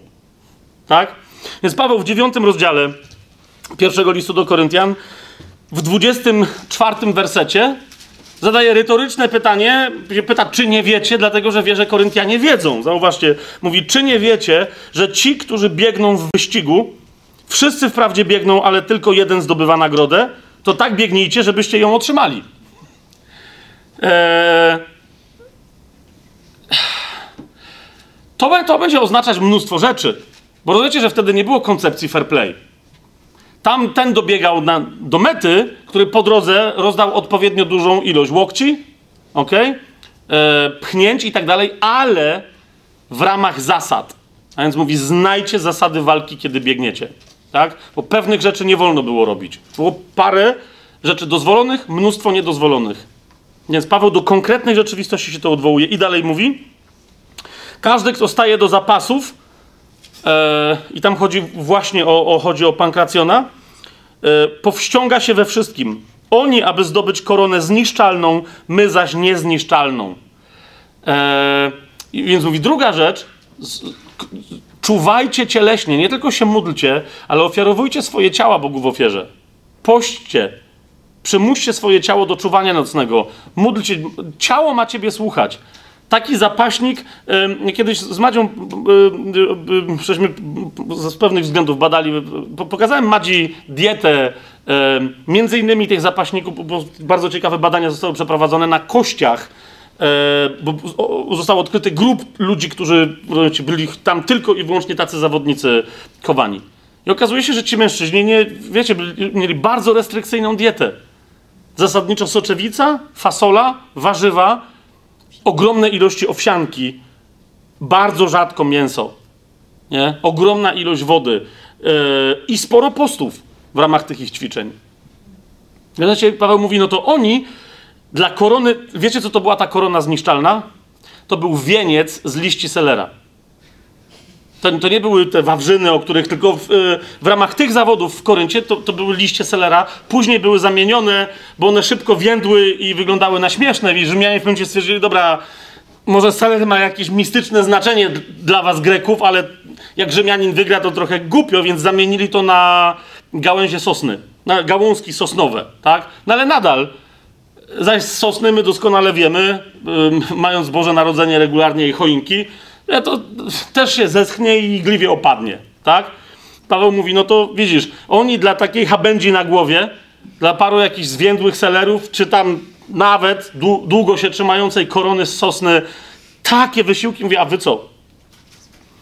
I dlatego Paweł, zobaczcie, dalej mówi, ja więc tak biegnę, nie jakby na oślep, więc mówi, to nie, nie, biegnę według zasad. Teraz co to oznacza? To jest właśnie to, mówi, człowiek duchowy panuje nad ciałem według pewnych określonych zasad. Ja więc tak biegnę nie jakby na oślep, tak walczę, nie jakbym uderzał w powietrze. Mówi, konkretnie ciosy muszą być zadawane tak, żeby powalić przeciwnika, one muszą trafiać, ja nie mam machać jak cepami. Życie duchowe jest konkretnym rodzajem biegu, konkretnym rodzajem walki. Zresztą Paweł wiecie, najwyraźniej on był bardzo mocno pod, e, jakby mm, e, dotknięty, nie wiem, że zafascynowany, ale podobała mu się ta sportowa metafora, bo on do niej się często odwołuje, tak? Bieg ukończyłem, dobiegłem do mety, no wiecie o co mi chodzi, tak? Często się do tego odwołuje. I 27 werset mówi, poskramiam swoje ciało i biorę je w niewolę. Dokładnie tak, jak sportowcy, jemu o to chodzi. Ci sportowcy, których wyznacie z tych, z tych wszystkich zawodów, abym przypadkiem głosząc innym, sam nie został odrzucony. Dla, e, dla, dlaczego zrobiłem taki szeroki e, opis Koryntu? Już e, kończymy i idziemy dalej, ale to jest niezwykle istotne, kochani, ponieważ zaraz jeszcze wyjaśnię, jak, w jakim chaosie się dokonuje komunikacja między Pawłem a Koryntianami. Bo na przykład ten list, który my rozważamy, pierwszy list do Koryntian, podobnie jak i drugi list do Koryntian, to, to są tylko dwa listy, no przynajmniej z trzech, okej? których przynajmniej jednego z listów, które Paweł napisał do Koryntian, nie mamy. Najwyraźniej nie był natchniony, ale być może zapewne było ich więcej. okej? Plus Paweł nie do końca był pewny, czy jego listy trafiają tak, jak mają trafić, więc wysyłał ludzi. Okay? Tam była, zaraz zobaczycie, jak, jak, co, co się tam dzieje. Tam jest naprawdę, to jest chaos. Okay? To jest miasto trójportowe i kościół w tym mieście trójportowym, który szaleje.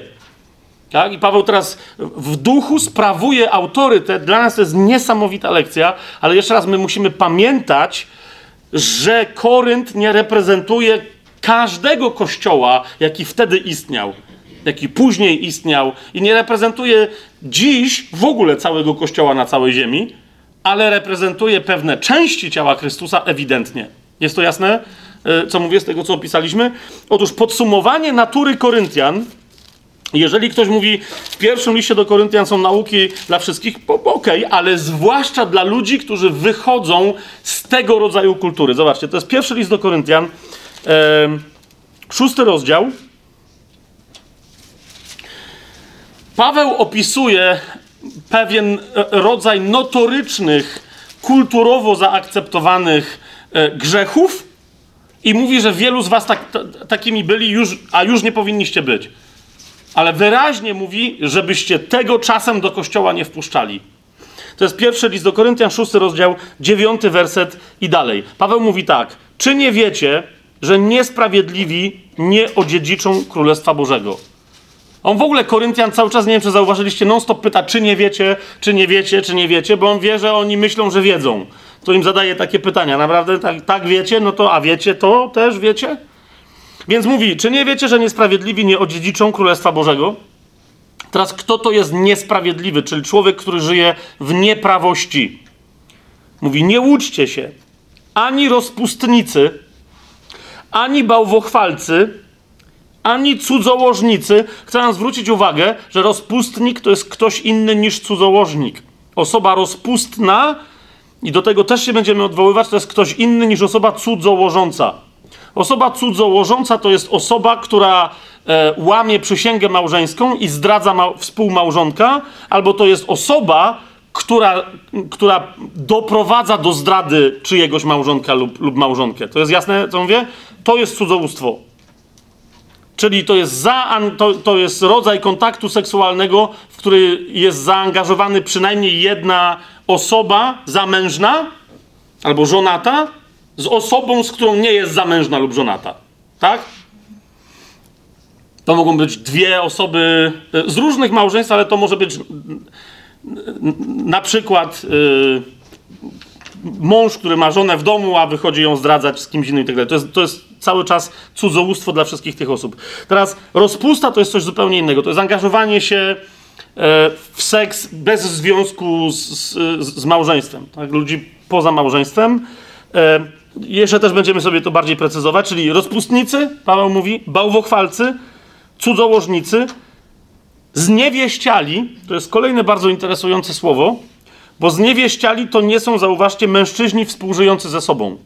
Czyli mężczyźni współżyjący ze sobą to są homoseksualiści, tak?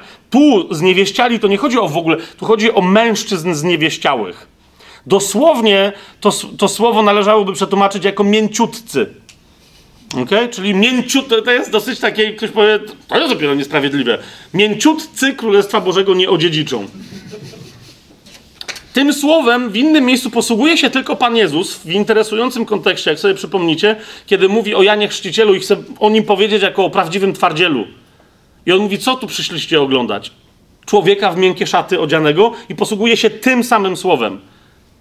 On mówi, mężczyźni w miękkie szaty odziani, czyli mięciutcy, on mówi, są na dworach królewskich i oni tam usługują. Tam ich znajdziecie. Tu jest twardziel. On jest odziany i tak dalej, i tak dalej, tak? Więc mówi o... No, te, też jeszcze się temu później przyjrzymy, ale, ale, ale Paweł bardzo mocno piętnuje nie, nie tylko grzech homoseksualizmu, tak? Ale też ewidentnie coś związanego z transwestytyzmem, tak? Z, no właśnie. Jeszcze raz zrozumcie, nie, my mówimy o grzechu, a nie o ludziach, którzy coś robią. Jeszcze też będziemy sobie to rozgraniczać, ale Paweł ewidentnie mówi, że to jest bardzo poważna sprawa. Dalej mówi, ani złodzieje, tu zwróćcie uwagę, jakie są rozróżnienia. Mówi, ani złodzieje, ani chciwi, ani pijacy, ani złorzeczący, ani zdziercy. Tu mamy nagle złodziei, chciwców i zdzierców.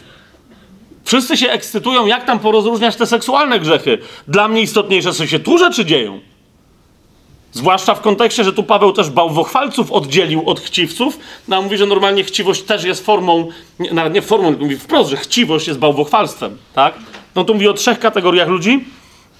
E, złodzieje to wiadomo, kto to są, tak? I no jasne, nie kradnij, jest takie przykazanie, Paweł mówi, ono jest bardzo istotne, ale mówi następnie chciwi, ludzie, którzy są nastawieni pierwszoplanowo na zysk, oni są bałwochwalcami, ponieważ nie oddają czci Bogu, ale mamonie lub też mamonowi, w zależności od, e, od tego, gdzie, gdzie się znajdują. Dalej. E, ci są jeszcze oddzieleni od zdzierców. Zdziercy, e, ja bym to słowo też przetłumaczył jako grabieżcy. To są ludzie, którzy podstępem albo bezpośrednią fizyczną napaścią ograbiają innych ale niekoniecznie muszą być jakby fizycznie napadać, tak? To się często wiąże z oszustwem pewnego. To, co wam mówiłem o tych portach, tak? Paweł na przykład, y, nie Paweł, tylko Pan Jezus y, y, w ten sposób nazywa tych, którzy przychodzą, którzy są wilkami przebranymi za owce, którzy przychodzą, wilki przebrane w owczej skórze. To są właśnie grabieżcy, no nie? Którzy, którzy się wkradają, stosują podstęp i potem, i potem dopiero atakują, ale tu ewidentnie Paweł mówi w kontekście materialnym. Nie, nie chodzi o ludzi, którzy przychodzą, bo on tu mówi o sytuacji światowej, tak?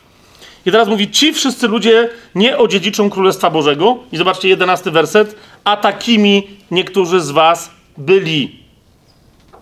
Takimi niektórzy z was byli. I teraz, że taka kultura cały czas ma miejsce na zewnątrz, to Paweł o tym wspomina w piątym rozdziale, w którym mówi yy, yy, następującą rzecz. To jest piąty rozdział pierwszego do Koryntian, siódmy werset. Jak tam mówi o właśnie o tym, że... Yy, co tam się dzieje u nich, zaczyna im wypominać. W siódmym wersecie mówi, usuńcie więc stary zakwas, abyście byli nowym ciastem, jako że jesteście przaśni. Mówi, usuńcie, tak? Usuńcie stary zakwas. I teraz wyjaśnia im, dzisiaj sobie jeszcze wyjaśnimy, dlaczego im to wyjaśnia, co się to tam dzieje. Zobaczcie, dziewiąty werset mówi, napisałem wam w liście, by the way, widzicie, że był jakiś inny list przed pierwszym do Koryntian. Tak? To jest to miejsce. Paweł mówi: Napisałem wam w liście, żebyście nie przestawali z rozpustnikami. I najwyraźniej Koryntianie na to zapytali: No ale jak to? W Koryncie się nie da ulicą przejść. I on im mówi: Ale nie z rozpustnikami tego świata w ogóle, lub chciwymi, lub z dziercami czy bałwochwalcami, bo inaczej musielibyście opuścić ten świat. Ja mówię, rzeczywiście, w Koryncie się nie da. Tak? To, to, tam, to wszyscy tacy są tak? Ale mówi, teraz jednak napisałem wam, żebyście nie przestawali z takim, który nazywając się bratem jest yy, rozpustnikiem, chciwcem, bałwochwalcą, złorzeczącym, pijakiem lub zdziercą. Rozumiecie o co chodzi? Więc on mówi, Paweł mówi, ja wiem, że nadal to jest na zewnątrz, ale nie możecie dopuścić, żeby to coś weszło do środka z zewnątrz, do, do, do waszej społeczności pod jakimkolwiek pozorem. I zasadniczo cała reszta tego pierwszego listu do Koryntian w taki czy inny sposób będzie się odnosić dokładnie do tych grzechów, które teraz sobie wymieniliśmy i do tej kultury, która charakteryzowała Korynt tą y, ogromną, potężne miasto, stolicę Achai em, i która to kultura się przelewała e, tą swoją nieczystością e, do kościoła. Jasne to jest? Teraz szybciutko, skąd Paweł się wziął w Koryncie? To jest bardzo, bardzo istotna rzecz, ponieważ Paweł, e, idąc do Koryntu, się nawrócił. Niektórzy spojrzeli, "E, jak to woli, przecież to już była jego druga podróż, co, co się tu dzieje. Ja wiem, że to była jego druga podróż i nie chodzi mi o to, że się w ogóle nawrócił, bo, bo, bo spotkał się z Panem Jezusem idąc do Damaszku i zupełnie były... Ale my mamy w swoim życiu rozmaite historie nawróceniowe. Zgadza się? Pan Jezus pisząc list do kościoła w Efezie w Księdze Objawienia mówi wróć do swojej pierwszej miłości. Więc mówi nawróć się tam, tak? Nawróć się kolejny raz.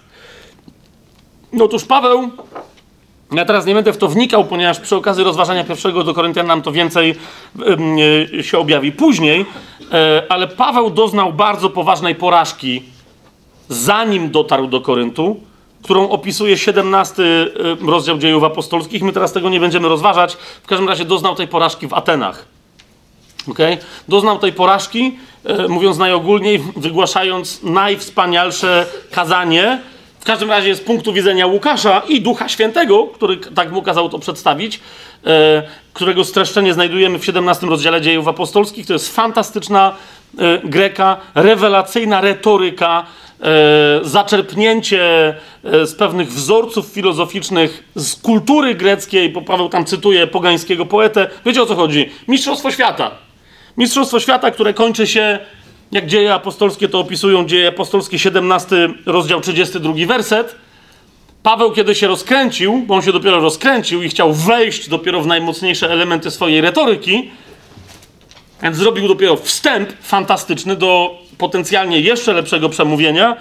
Dzieje apostolskie mówią, jeszcze raz mówię, 17 rozdział 32 werset. Gdy usłyszeli o zmartwychwstaniu, jedni się naśmiewali, a inni mówili: Okej, posłuchamy cię innym razem. Może cię od, posłuchamy, jak będziesz o tym mówił ponownie kiedyś. Było bardzo, bardzo lekceważące pod, pod, jego, e, pod jego adresem. Po, po prostu nie, nie został. No, zwykle, wiecie, albo ludzie go słuchali, nawracali się, oddawali życie Jezusowi, chrzcili się, albo go atakowali. Ale nikt go nie wyśmiał.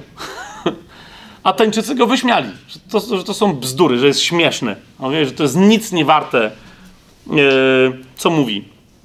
E, 33 werset komentuje i tak Paweł wyszedł spośród nich. 34 werset komentuje, że jednak byli ludzie, którzy się nawrócili, nie było to bezowocne, ale sam Paweł później się przyznaje, e, że, że jego doświadczenie było bardzo mocne kiedy opuszczał Ateny po tym, co się tam stało, po tym y, nieudanym y, głoszeniu.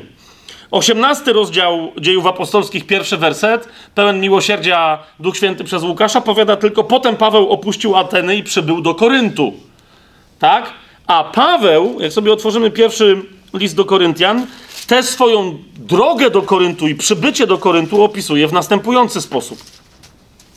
To jest pierwszy e, list Pawła Apostoła do Koryntian, drugi rozdział, pierwszy werset i dalej. Paweł pisze tak. I ja, bracia, gdy do was przyszedłem, nie przybyłem z wzniosłością mowy lub mądrości, głosząc wam świadectwo Boga. A więc widzicie, pierwsza rzecz, ewidentnie Paweł zmienił postawę po Atenach, tak? Ale co więcej, on nie był pewny, czy ta zmiana, czy, czy jakby wręcz, czy, czy nie wiem, czy, czy coś tu się nie stało, czy, czy, czy namaszczenia wręcz nie stracił. Bo mówi, postanowiłem bowiem nie znać wśród was niczego innego, jak tylko Jezusa Chrystusa i to ukrzyżowanego. I mówi, i byłem u was w słabości, w bojaźni i z wielkim drżeniem.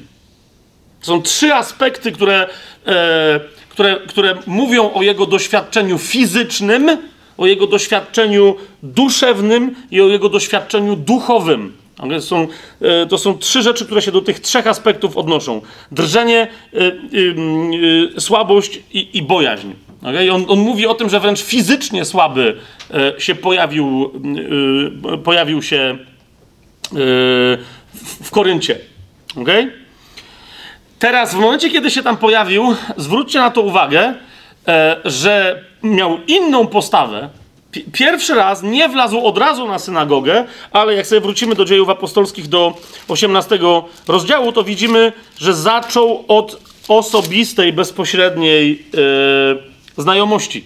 Czyli przyszedł do Koryntu i nie wlazł od razu do synagogi, ale dowiadujemy się, drugi werset, spotkał tam pewnego Żyda, to jest y, Dzieje Apostolskie 18.2. Spotkał tam pewnego Żyda imieniem Akwila, rodem z Pontu, który niedawno przybył z Italii razem ze swoją żoną Pryscyllą, którą też niektórzy tłumaczą jako Pryskę, tak? Z, z Pryską. Ponieważ Klaudiusz zarządził, żeby wszyscy Żydzi opuścili Rzym i poszedł do nich. A ponieważ znał to samo rzemiosło, co oni, zamieszkał u nich i pracował. Zajmowali się bowiem wyrobem namiotów. I, to, i y, Łukasz mówi, normalnie by opisywał, że przyszedł, wszedł do synagogi, a tu przyszedł i zapoznał się z parą Żydów, uciekinierów e, e, e, z Rzymu. Co prawda dalej czytamy, że rzeczywiście w każdy szabat rozprawiał w synagodze i przekonywał i Żydów, i Greków, ale nie z taką mocą, jak dopiero kiedy, zwróćcie uwagę, a gdy przyszli z Macedonii Sylas i Tymoteusz, Paweł dopiero wtedy był napierany w duchu i świadczył Żydom,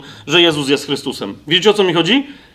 Że to naparcie w duchu, jakby powrót namaszczenia, e, może, dobra, może przesadziłem, że powrót namaszczenia, ale takie, e, to co zwykle go napędzało, pojawiło się dopiero z powrotem Sylasa i Tymoteusza, tak?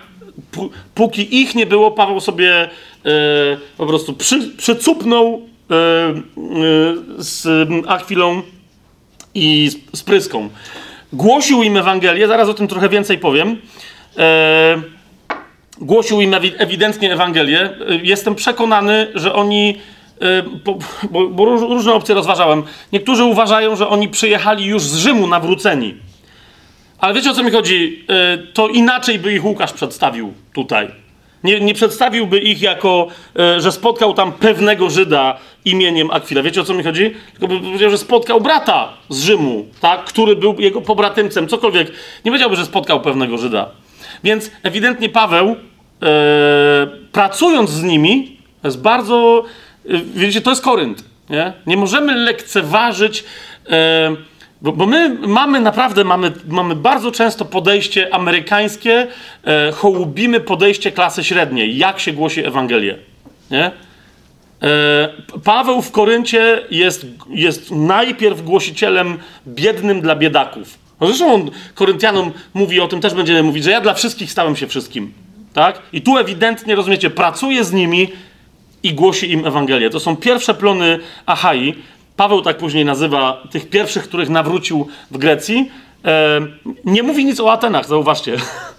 Ale, na, ale na pierwszymi plonami Grecji, czyli pierwszymi plonami Achai, nazywa dopiero tych, których, których, y, którzy się nawrócili przez jego głoszenie w Koryncie. Jakby ci, którzy się nawrócili w Atenach, bo tam byli tacy, tak? Dionizy, Areopagita, Damaris i inni z nimi, jakby oni idąc z Pawłem do Koryntu, dopiero w Koryncie w pełni stali się chrześcijanami. Rozumiecie, jakby nie do końca w Atenach się stało to, co się miało stać. Więc Paweł y, mm, głosi tam Akwili i Prystylli. Y, w pierwszym liście do Koryntian, w 16 rozdziale, wspomina, mm, bo tu się pojawią ciekawe rzeczy, w 16 rozdziale, w 15 wersecie, wspomina Stefanasa. Proszę was, bracia, bo znacie dom Stefanasa, że jest pierwszym plonem Achai i że się poświęcili na służbę świętym, żebyście byli takim poddani i każdemu, kto pomaga i pracuje z nami. Więc wspomina dom Stefanasa e, w pierwszym liście do Koryntian, w pierwszym rozdziale, jak tłumaczy, e, mm, bo to jest ten sam Stefanas, o którym Paweł mówi w pierwszym rozdziale, e, w szesnastym wersecie, ochrzciłem też dom Stefanasa. Poza tym nie wiem, czy ochrzciłem jeszcze kogoś, tak? To jest ten sam Stefanas. Mówi, e, to bardzo istotne, że ochrzcił Kryspusa i jakiegoś Gajusa, a poza tym nikogo więcej, tak? Kto to był Kryspus? E, nie wiem, czy pamiętacie. Dzieje apostolskie, 18 rozdział. E, Kryspus był ważną personą w Koryncie. Dlaczego? Ponieważ był przełożonym synagogi. Dzieje apostolskie, 18 rozdział, 8 werset, yy, mówią, a przełożony synagogi, Kryspus, uwierzył w Pana wraz z całym swoim domem. Także wielu Koryntian, którzy słuchali, uwierzyło i zostało ochrzczonych. Tak? Y, Gajus, o którym Paweł wspomina, y, to jest ten Gajus, od którego Rzymianie dostają pozdrowienia. W liście do Rzymian y, w, w 16 rozdziale. Więc Paweł tam za wielu ludzi nie chrzcił, bo mówi, że to nie była jego robota. Ale skoro wielu było ochrzczonych, no to widzicie, to najwyraźniej on głosząc, tych, którzy dopiero co się nawrócili, im kazał chrzcić dalej. To jest kolejna bardzo ważna y, wzmianka, tak? W 16 rozdziale listu Rzym, do Rzymian, y, w 23 wersecie, list do Rzymian, pamiętacie, jest pisany skąd? Z Koryntu. Y, Paweł, pozdrawiając tam wszystkich, mówi: Pozdrawia was Gajus, gospodarz mój i całego kościoła. Pozdrawia, pozdrawia was Erastus, szafarz miejski i Kwartus, y, brat. Więc to jest ten Gajus, tak, z którego Paweł ochrzcił jako pierwociny, e, jako pierwociny e, w Achai. I teraz bardzo istotna rzecz. Teraz bardzo istotna rzecz. Bo niektórzy powiadają, nie, nie, ale Pryska za chwilą e, przyszli do Koryntu. Paweł im nie głosił, musiał tam przyjść Piotr, czyli Kefas, i to Kefas był pierwszym, który głosił w Koryncie, a potem poszedł do Rzymu.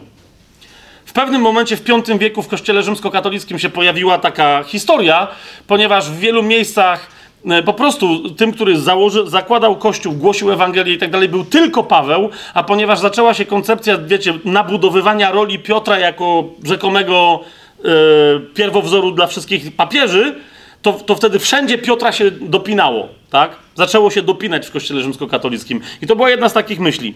Potwierdzona czym? No bo yy, niektórzy mówią w pierwszym do Koryntian, w pierwszym rozdziale, w dwunastym wersecie, stąd się wzięły później podziały. Bo skąd by się miały takie wziąć?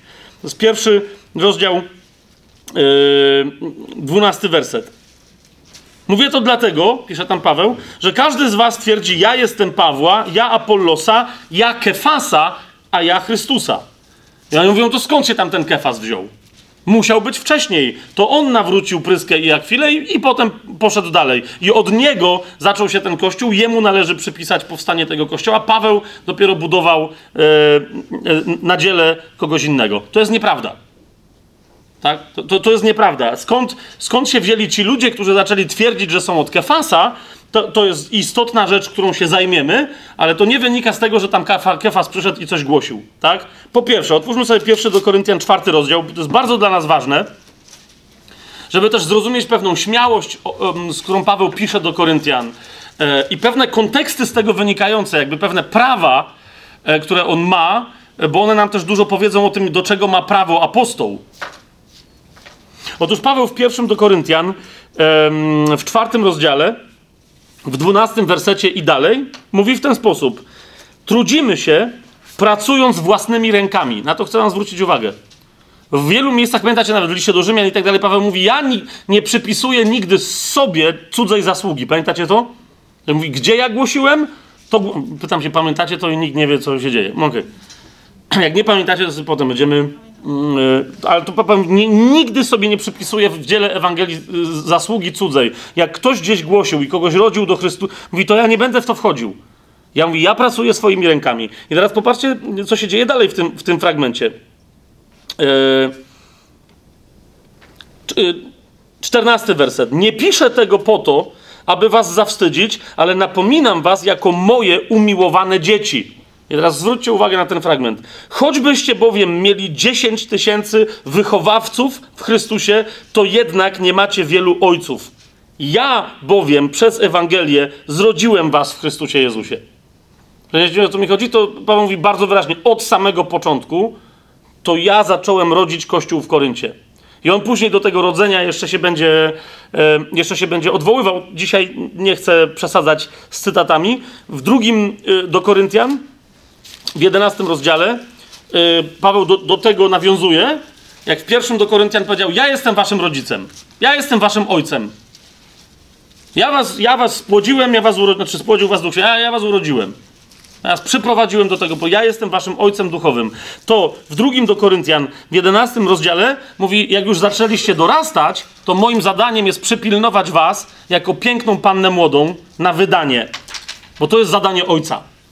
Tak? To jest drugi do Koryntian, em, 11 rozdział, drugi i trzeci werset. Jestem bowiem zazdrosny o was Bożą zazdrością. Zaślubiłem was bowiem jednemu mężowi, aby przedstawić was Chrystusowi jako czystą dziewicę.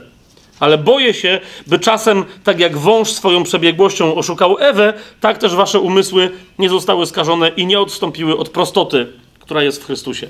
A więc mówi, jako porządny Żyd i jako porządny chrześcijanin jestem swatem, bo tylko ojciec odpowiada za swatanie. Ja was zaślubiłem Chrystusowi i przypilnuję, żebyście jako czysta dziewica zaczekali na jego powrót. Amen? To jest jeden z takich bardzo mocnych fragmentów. Ja mam i tylko ja mam do tego prawo, żeby się nazywać waszym ojcem, bo was zrodziłem z Ewangelii. Plus w pierwszym do Koryntian, bo Paweł też innym nie ujmuje ich dzieła. W pierwszym liście do Koryntian, w trzecim rozdziale, Paweł mówi wyraźnie, kto się przyczynił do zrodzenia tamtego kościoła i do jego wzrostu, i wymienia tylko dwie osoby. Mianowicie, yy, to jest pierwszy do Koryntian, trzeci rozdział, wersety 5 i 6. Paweł mówi: Kim bowiem jest Paweł, kim Apollos? Tylko sługami, przez których uwierzyliście, a to tak, jak każdemu dał Pan. Więc Paweł, jakie wymienia dwie osoby?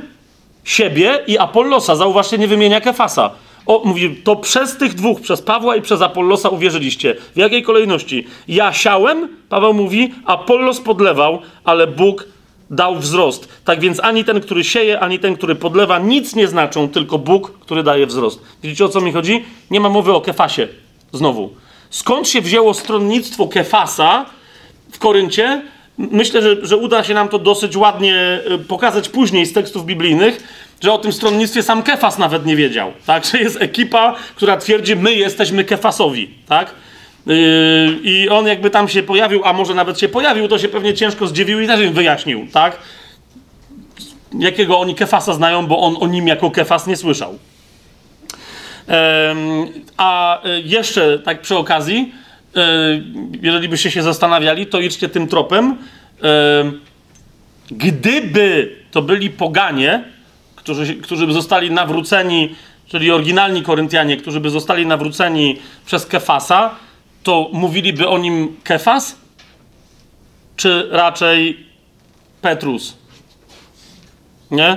Je- Jeżeli nadal ktoś się upiera, że on pochodzi od Kefasa i posługuje się starym imieniem Piotra, któremu sam Pan Jezus zamienił, to wyraźnie suger- sugeruje y, mocne judaizujące stronnictwo. Wiecie o co mi chodzi? Ale nie będziemy teraz, teraz tego wątku e, rozwijać. Następna rzecz, bo ona jest bardzo istotna. Tak? Wiemy już, że tam Paweł się komunikował, e, że Paweł się komunikował z Koryntianami, ale ten konkretny list, który my mamy w Biblii, który się nazywa pierwszym listem do Koryntian, jeżeli macie UBG, macie UBG? Bo z tym jest trochę nieporozumień. Niektórzy e, zamiast czytać tylko i wyłącznie tekst, UBG jest świetne wydanie, uwielbiam to, po, pozdrawiam Wrota Nadziei. Wrota Nadziei to wydały, tak? Aleluja. Super. Natomiast e, wiecie dobrze, że nie jest natchnionym tekstem taka uwaga, jak na końcu listu do Koryntian w 16 rozdziale znajdziecie, na samym końcu, takim italiczkiem napisane, pochyłym drukiem, pierwszy list do Koryntian został napisany z miasta Filipi przez Stefana, Fortunata, Achaika i Tymoteusza. Widzicie to? To są uwagi, które zostały przeniesione do Biblii Gdańskiej yy, z, yy, z Biblii Króla Jakuba. King James. Tak? I po prostu ktoś je przeniósł, bo uznał, no tam ci się znali, no to chyba wiedzieli. I to napisał. Ale potem się między innymi z takich uwag, których zaraz to zobaczymy, że one nie mają za bardzo tekstu, wiecie, z, z, z tekstem biblijnym, tak? Powstają potem zamieszania. Kto skąd pisał, co się dzieje i jakieś mm, historie. Ja w te historie w ogóle nie chcę wchodzić, tylko zwracam wam uwagę na jedną rzecz. Dzieje apostolskie, 18 rozdział, 19 werset.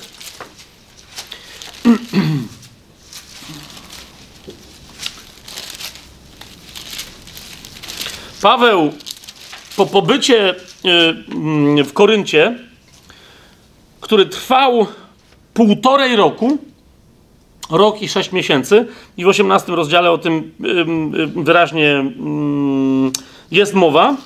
Em, W, w 19 wersecie mamy y, powiedziane, że wyruszył z Koryntu i mm, powędrował do Efezu. Paweł. Mamy to? 18 rozdział 19 werset. Potem przybył do Efezu i tam ich zostawił. Mm, czyli y, razem z nim do tego Efezu powędrował kto? 18 werset. Pryscylla i Akwila. Okay? Ci, których zapoznał e, w Koryncie ze sobą, z drogą Pana, oni z nim powyruszyli do Efezu. Teraz następna bardzo istotna informacja. Dzieje apostolskie, 19 rozdział, pierwszy werset. E, w tymże Efezie Paweł zostawił Pryskę i Akwilę e, i sam ruszył dalej, gdzie to sobie możecie prześledzić wyraźnie tekst dziejów apostolskich, ale Pryska z Akwilą spotkali Apollosa, który coś tam wiedział na temat drogi pańskiej i zrobili z niego porządnego e, chrześcijanina i nauczyciela. O tym 18 mm, rozdział mm, wyraźnie mówi. 26 werset. E, Akwila i Pryscyla, gdy go usłyszeli, przyjęli go do siebie i dokładniej wytłumaczyli drogę Boga. Komu? Apollosowi. Widzicie to? I teraz z tego Efezu, tak więc w Efezie zostaje Pryska z Akwilą, z, z tego Efezu do Koryntu wyrusza Apollos i stało się, że gdy Apollos przebywał w Koryncie, bo on z Efezu poszedł do Koryntu, Paweł obchodził y, okolice wyżej położone, bo on wędrował, był w Jerozolimie, wró- wrócił do Izraela, tam dalej wędrował i Paweł, e, kiedy Apollos przeniósł się do Koryntu, Paweł wrócił do Pryski i do Akwili, do Efezu. Ok? Jak sobie prześledzicie cały tamten tekst, zobaczycie to wyraźnie. 10, e, 12 werset. Po tym jego powrocie do Efezu, tam się zaczęły e, dziać poważne rzeczy. E, Działo się tak przez mm, dwa lata, także wszyscy mieszkańcy Azji usłyszeli słowo Pana Jezusa, zarówno Żydzi, jak i Grecy, a Bóg dokonywał niezwykłych cudów przez ręce Pawła. Także nawet chustki albo przepaski z jego ciała kładziono na chorych, choroby ich opuszczały i tak dalej, i tak dalej. E, więc to jest te, te, ten najbardziej taki, wiecie, ten sensacyjny czas ewangelizacji Pawła w Efezie, który się skończył tym, że wreszcie ci tam czczący Izydę, pamiętacie, Artemidę efeską, Dianę, e, ci tam złotnicy, którzy robili te figurki, wreszcie podnieśli bunt, że, że im się biznes kończy. Do, te, do tego stopnia mm, potężne przebudzenie wprowadził e, Paweł do Efezów. Mm. O tym, że to się działo w Efezie, to 17 werset nam mówi. Dowiedzieli się o tym wszyscy, zarówno Żydzi, jak i Grecy. O, o, o tym, że złe duchy nawet wiedzą, kto to jest Paweł, em, którzy mieszkali w Efezie, a na nich wszystkich padł strach i było uwielbione imię Pana Jezusa.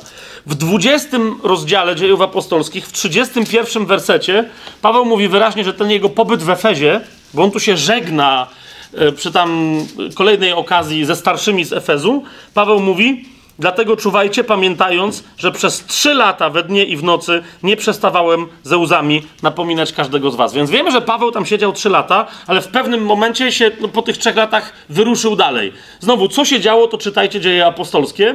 Yy, jakie tam, yy, jakie tam historie się pojawiły, ale wiemy, ale wiemy, że był taki moment, kiedy Paweł e, tuż przed wyruszeniem z Efezu był w tym Efezie razem z Pryską i Akwilą jeszcze. Tak? Bo oni później, jak wiemy, przenieśli się znowu z powrotem do Rzymu, jak już ten zakaz, że Żydom nie wolno mieszkać w Rzymie, został zniesiony. Więc był taki moment, że byli razem w Koryncie, przenieśli się do Efezu, w pewnym momencie Pryska z Akwilą byli sami w Efezie, tam przygotowali Apollosa i wysłali go, czy, to, czy też on sam od nich poszedł do Koryntu. Potem Paweł wrócił do Efezu, kiedy już tam e, nie było e, Apollosa i razem z Pryską i z Akwilą e, działali, potem się wyprowadził. To były, to były trzy lata. Teraz z jakiego powodu i dlaczego ktoś napisał, że list do pierwszy do Koryntian jest napisany w Filipi e, m, z kimś tam? To wynika, jak sądzę, z 20 rozdziału 6 wersetu i potem różnych, bo niektórzy mówią, że to jest błąd w tłumaczeniu, może być, ale niektórzy się powołują na ten fragment, rozdział 20 dziejów apostolskich, 6 werset. My zaś po święcie prześników odpłynęliśmy z Filipi i po pięciu dniach przybyliśmy do Troady, gdzie, spędzili się, gdzie spędziliśmy siedem dni i tak dalej. I, I że to ci ludzie, ta ekipa no ale po pierwsze ta ekipa się nie zgadza, po drugie oni nie płynęli i nie wędrowali za bardzo w stronę Koryntu, więc czemu mieliby brać list? Po drugie Pawła tu nie ma, bo oni się rozdzielili. Jakby rozumiecie o co mi chodzi? Jest, jest kupę niejasności w tym, żeby twierdzić, że Paweł z Filipi coś tam pisał. Zwłaszcza, że my potrzebujemy patrzeć na, najpierw na to, co sam Paweł na swój temat mówi, a on bardzo konkretnie pierwszym do Koryntian w 16 rozdziale pisze, i najbardziej mnie tego typu rzeczy bawią, w pierwszym do Koryntian w 16 rozdziale, w ósmym w Efezie pisze, a w Efezie zostanę aż do pięćdziesiątnicy. Więc jakby wiecie, są. O, o, o, to mi chodzi, że czasem jest takie, wiecie, jakaś historia, coś się dzieje, ktoś tam łączy jakiś werset i wymyśla jakieś rzeczy. My potrzebujemy patrzeć na całą Biblię. Paweł mówi wyraźnie, że jest w Efezie i że zostanie w Efezie do pięćdziesiątnicy, a potem wyrusza. Skąd więc pisze? Cały kontekst wyraźnie pokazuje, że pisze z Efezu. W czasie, kiedy tam jest, razem yy, z Pryską i Zakwilą.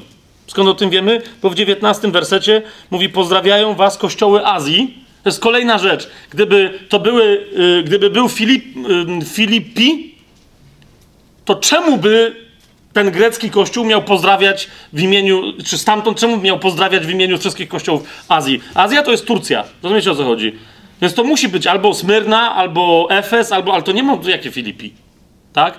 Pozdrawiają was wszystkie kościoły yy, Azji. Pozdrawiają was serdecznie w Panu Akwila i Pryscylla wraz z kościołem, który jest w ich domu. Oni mieli kościół domowy w Efezie. Ok? Wyraźnie o tym mówią dzieje apostolskie, że znaczy dom, no, w swoim domu kościół prowadzili w Efezie. Co, yy, co robili w Rzymie, tam to była troszkę inna historia i tam już byli w, w, tak w nieco in, innej funkcji w innym trochę namaszczeniu, ale jeszcze raz, E, no to też nie jest Rzym, tak? Więc, a to na pewno nie jest Korynt, więc, więc to musi, musi być Efes po raz kolejny. To jest dobre pytanie, co tam jeszcze robił Apollos, ale, e, ale o tym, ale o tym za chwilę. Teraz następna bardzo istotna rzecz, na którą chcę wam zwrócić uwagę, żebyście zobaczyli, w jakim zamieszaniu tu się rzeczy dzieją. Tak? Czyli Paweł z Efezu, w ramach tych swoich szalonych podróży, jak chcecie zobaczyć, co się tam dzieje, to popatrzcie dzieje apostolskie od 18 do 21 rozdziału. Pisze do Koryntu. Teraz chcę na to zwrócić uwagę. Kto jest autorem listu do Koryntian? Pierwszy list do Koryntian. Pierwszy rozdział. Pierwszy werset. Paweł powołany apostoł Jezusa Chrystusa z woli Boga i Sostenes, brat. Najlepiej, no ja już przy okazji listu do Rzymian o tym mówiłem, teraz jeszcze raz chcę na to zwrócić uwagę. Jest rzeczą bardzo istotną w pismach Nowego Przymierza, jeżeli to, jeżeli to są listy, kto do kogo pisze. Kto jest autorem, kto jest odbiorcą. Tak? Śmiem postawić tezę, że kiedy Paweł pisze, zaznaczając na początku siebie i tylko i wyłącznie siebie jako nadawcę, nawet jeżeli pisze do jednego konkretnego kościoła, to de facto pisze bardzo uniwersalny list dla wszystkich chrześcijan. Taki na przykład jest list do Rzymian, tam jest tylko Paweł na początku, pamiętacie? Taki na przykład jest list do Efezjan, tam jest tylko Paweł. Nie wiemy, ale ale nie, nie chcę się za bardzo zakładać, ale myślę, że bym się założył, a potem w niebie to rozwiążemy, że list do Hebrajczyków też tak jest napisane, że to jest tylko Paweł. Ok? Teraz list do, wszystkie listy, w których Paweł mówi, że ja piszę i, i, i tak też, i tak są napisane, rozumiecie, tylko i wyłącznie przez Pawła. To jest jasne, co mówię? Ale Paweł dołącza innych jako współautorów listu, żeby coś zaznaczyć. Wszystkie inne listy Paweł pisze z Sylasem i z Tymoteuszem i tak dalej. Pierwszy list do Koryntian Paweł pisze z Sostenesem. Kiedyś ktoś mi powiedział, to jest bezwartościowa informacja, bo nie ma w Biblii żadnego i więcej informacji na temat tego brata. Dzieje apostolskie 18 rozdział, znaczy ja się zgadzam, ale powiedzcie mi, że nie jest to nieco podejrzana rzecz. Paweł pisze do Koryntian z jakimś bratem Sostenesem, tak? Nie wiem, czy pamiętacie taką historię. Dzieje apostolskie, 18 rozdział, 12 werset i dalej. A gdy Galio był prokonsulem w Achai, Żydzi jednomyślnie powstali przeciw Pawłowi i przyprowadzili go przed sąd, mówiąc, on namawia ludzi, aby niezgodnie z prawem czcili Boga. Kiedy Paweł miał już otworzyć usta, Galio powiedział do Żydów, ten brat Seneki, o Żydzi, gdyby się działo bezprawie albo jakaś niegodziwość, znosiłbym was jak należy. Ale jeżeli spór dotyczy słów, imion i waszego prawa, sami to rozpatrzcie. Ja bowiem nie chcę być sędzią w tych sprawach. I wypędził ich z sądu. Wtedy wszyscy Grecy schwytali kogo? Sostenesa. Jest drugi przypadek, kiedy się w całej Biblii pojawia to imię. Schwytali Sostenesa, przełożonego synagogi, a więc następcę kogo? Kryspusa, wymienionego w ósmym wersecie. Jak ten się nawrócił, przestał być przełożonym synagogi. W jego miejsce został kto? Sostenes, tak? I teraz Żydzi, y, nie Żydzi, tylko Grecy schwytali Sostenesa, przełożonego synagogi i bili go przed sądem, ale Galio na to nie zważał.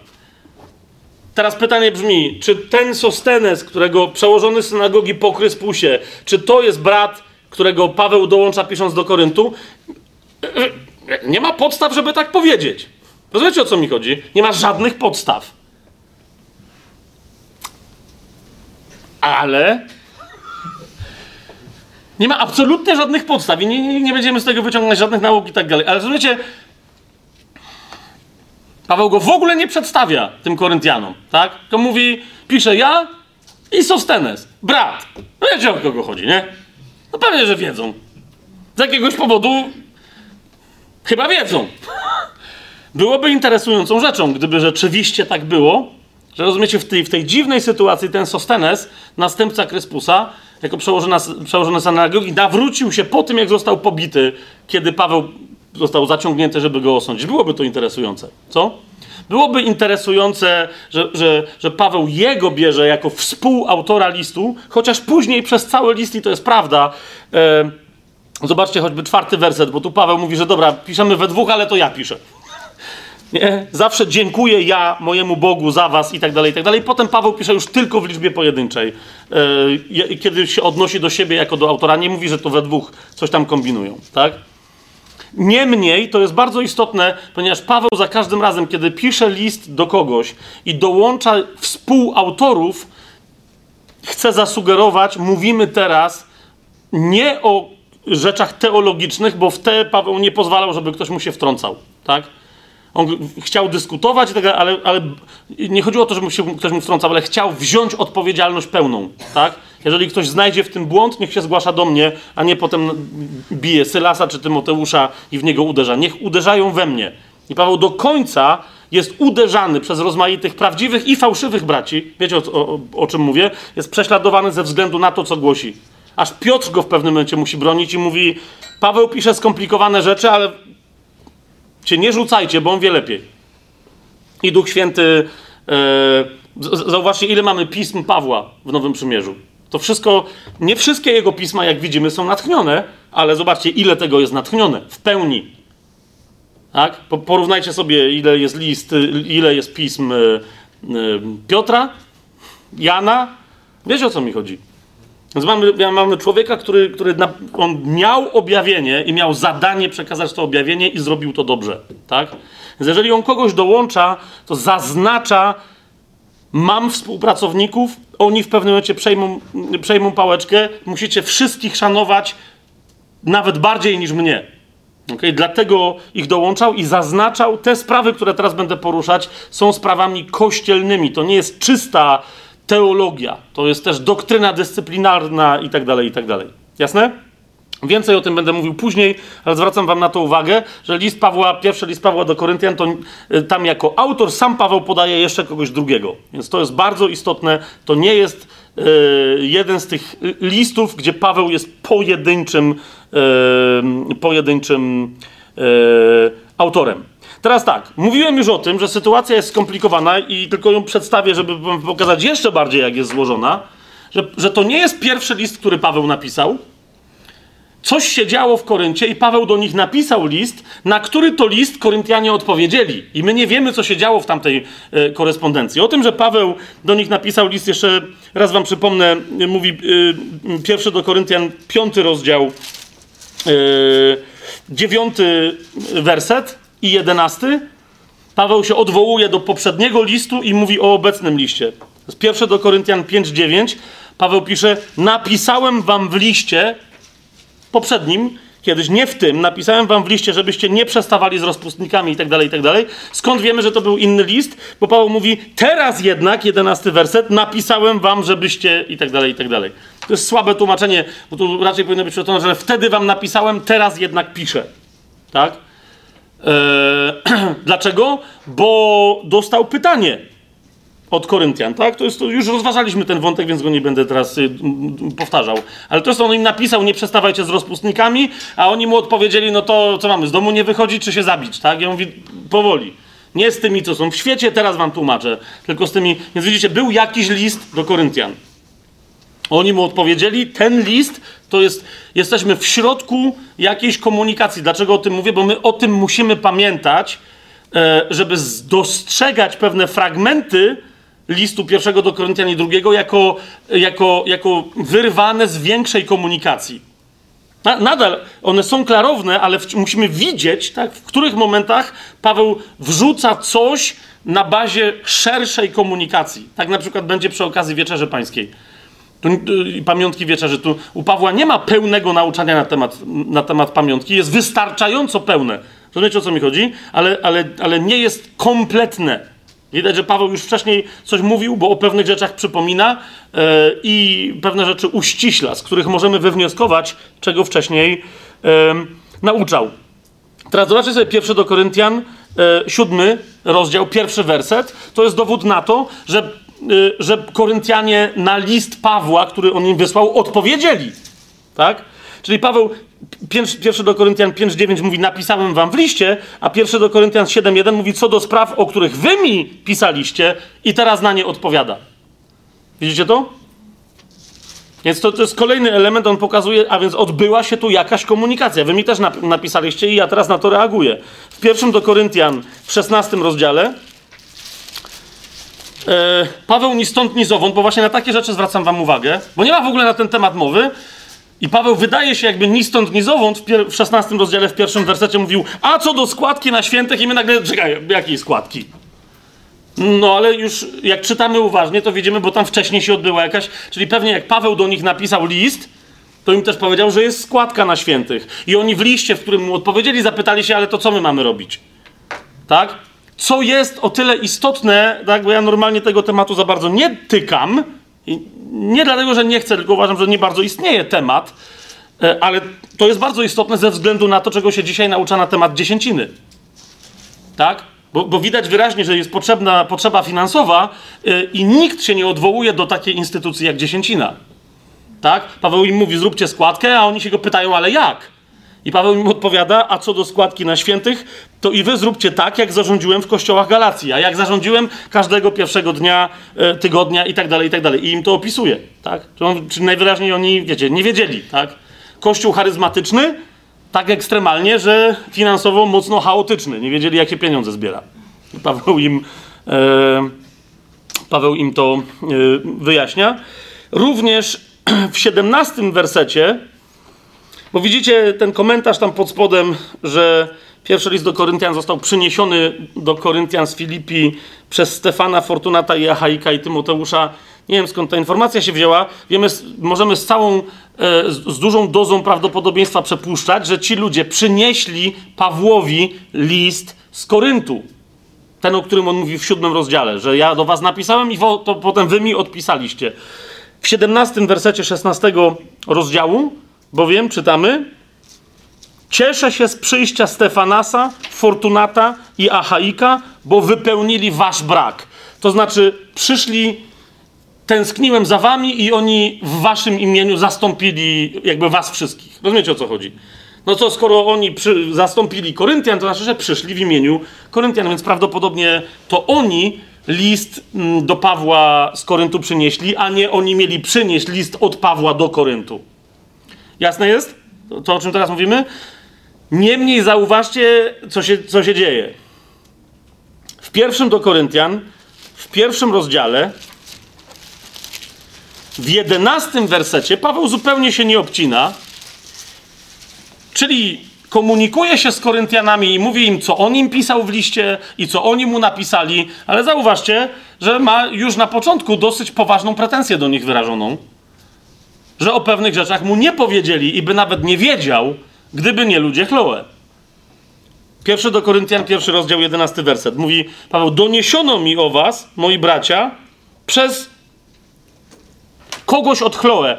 W UBG jest, jest, jest dodane domowników Chloe, inni tłumaczą przez ludzi Chloe, w każdym razie przez kogoś od Chloe. Paweł nawet nie mówi po prostu kogoś od Chloe, bo jest taka forma grecka, która pozwala na to, tak? Doniesiono mi bowiem o was, moi bracia, przez kogoś, kogo przysłała Chloe. Tak też można byłoby to przetłumaczyć, że są wśród was spory. I zauważcie już samo to zdanie, jak wiele mówi. Pa Paweł mówi: Nie powiem wam, kto to jest. Chloe musiała być osobą, której się oni bali. Ale Paweł się bał o tych, którzy przyszli od Chloe, gdyby mieli wrócić do Koryntu. Rozumiecie, co się tam dzieje? Jak oni się tam musieli żreć, a z drugiej strony, czy naprawdę się muszę pytać, czy rozumiecie, co się tam działo? Przecież mógłbym też nas tutaj zapytać, czy nie wiecie, jak to jest, kiedy chrześcijanie się żreją. Nie? Więc Paweł mówi, e, mam inne informacje o was. One przesłała mi Chloe przez kogoś. Ok? Dalej, zobaczcie w pierwszym do Koryntian, w 16 rozdziale, w 12 wersecie. To jest bardzo interesujące. Są w Koryncie ludzie, którzy mówią, my jesteśmy Apollosa. I Paweł e, oprócz listu postanowił poprosić Apollosa, żeby do nich poszedł. I zobaczcie, co się dzieje. A co do brata Apollosa, to bardzo go prosiłem, aby poszedł do was z braćmi, ale w ogóle nie chciał teraz do was iść. No to jest, to jest takie, że Paweł dodaje, że teraz nie chciał, ale to w ogóle, on jest po grecku, to jest takie, czekaj, co? On chce powiedzieć, no mam nadzieję, że to jest takie, że on w ogóle teraz nie chciał, ale coś mi się wydaje, że on w ogóle do was nie chciał pójść. Na, na, naprawdę, tu jest takie, to jest świetne tłumaczenie. Żeby poszedł do was, ale w ogóle nie chciał teraz iść. Swoją drogą to jest bardzo interesujące. Popatrzcie, e, Apollos jest, jest człowiekiem podniesionym do służby w duchu przez usługę Pryski i Akwili. Pamiętacie go? Tak? E, których podniósł do służby w, Duchu Świętym, oczywiście zgodnie z wolą Bożą, Paweł. Ale, ale, czyli jakby wiecie, to jest, to jest kolejne pokolenie, tak? Czyli uczniowie Pawła podnieśli jakiegoś tam ucznia, ale w momencie, kiedy on jest podniesiony i on ewidentnie funkcjonuje jak apostoł, nie wiem, czy to widzicie, Paweł nie śmie mu rozkazywać. On jedyne, z czym się do niego zwraca, to jest prośba.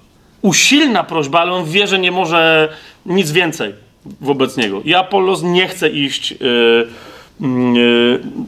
do Koryntu. Tak? Paweł tylko komentuje, komentuje, pójdzie jednak w odpowiednim dla niego czasie. To okej, okay. bardzo Paweł z miłością osłonił też Apollosa i nie wyjaśniał, czemu nie chce odwiedzić ten um, Koryntian. I jakby tego było mało, zauważcie jeszcze jedna rzecz. Jest taka postać, e, którą Paweł, z którą Paweł jest bardzo mocno związany, aż do końca swojego życia. Postać bardzo wierna Pawłowi. E, e, mężczyzna, którego Paweł nazywa swoim synem umiłowanym. Który ma inne rzeczy do roboty, który też w pewnym momencie jest podniesiony do służby apostolskiej, o czym wyraźnie Paweł na przykład mówi e, w pierwszym do Tesaloniczan razem z Sylasem. I Paweł uważa, że sytuacja w Koryncie jest tak poważna, tak ostro zaogniona, że musi go posłać. To jest pierwszy list do Koryntian, czwarty rozdział, siedemnasty werset. Zaraz po tym, jak Paweł mówi, dlatego proszę was, żebyście byli moimi naśladowcami, przysyłam wam kolejny list, prosiłem Apollosa, mam swoich informatorów takich jak Chloe, to jeszcze do tego wszystkiego, mówi, dlatego to posłałem do was Tymoteusza, który jest moim umiłowanym synem i wiernym w Panu. On wam przypomni moje drogi w Chrystusie, jak nauczam wszędzie, w każdym kościele. Paweł wiedział, nie był pewny, czy może dotrzeć do Koryntu. My sobie później jeszcze przedstawimy pewne dane, które wyraźnie w, Słowie Bożym sugerują, że, że Paweł e, nie był dwa razy, ale trzy razy, może nawet więcej w Koryncie, w tym że najprawdopodobniej był w Koryncie pomiędzy pierwszym a drugim listem, które znamy stąd, tak? Czyli w rzeczywistości pomiędzy drugim a trzecim.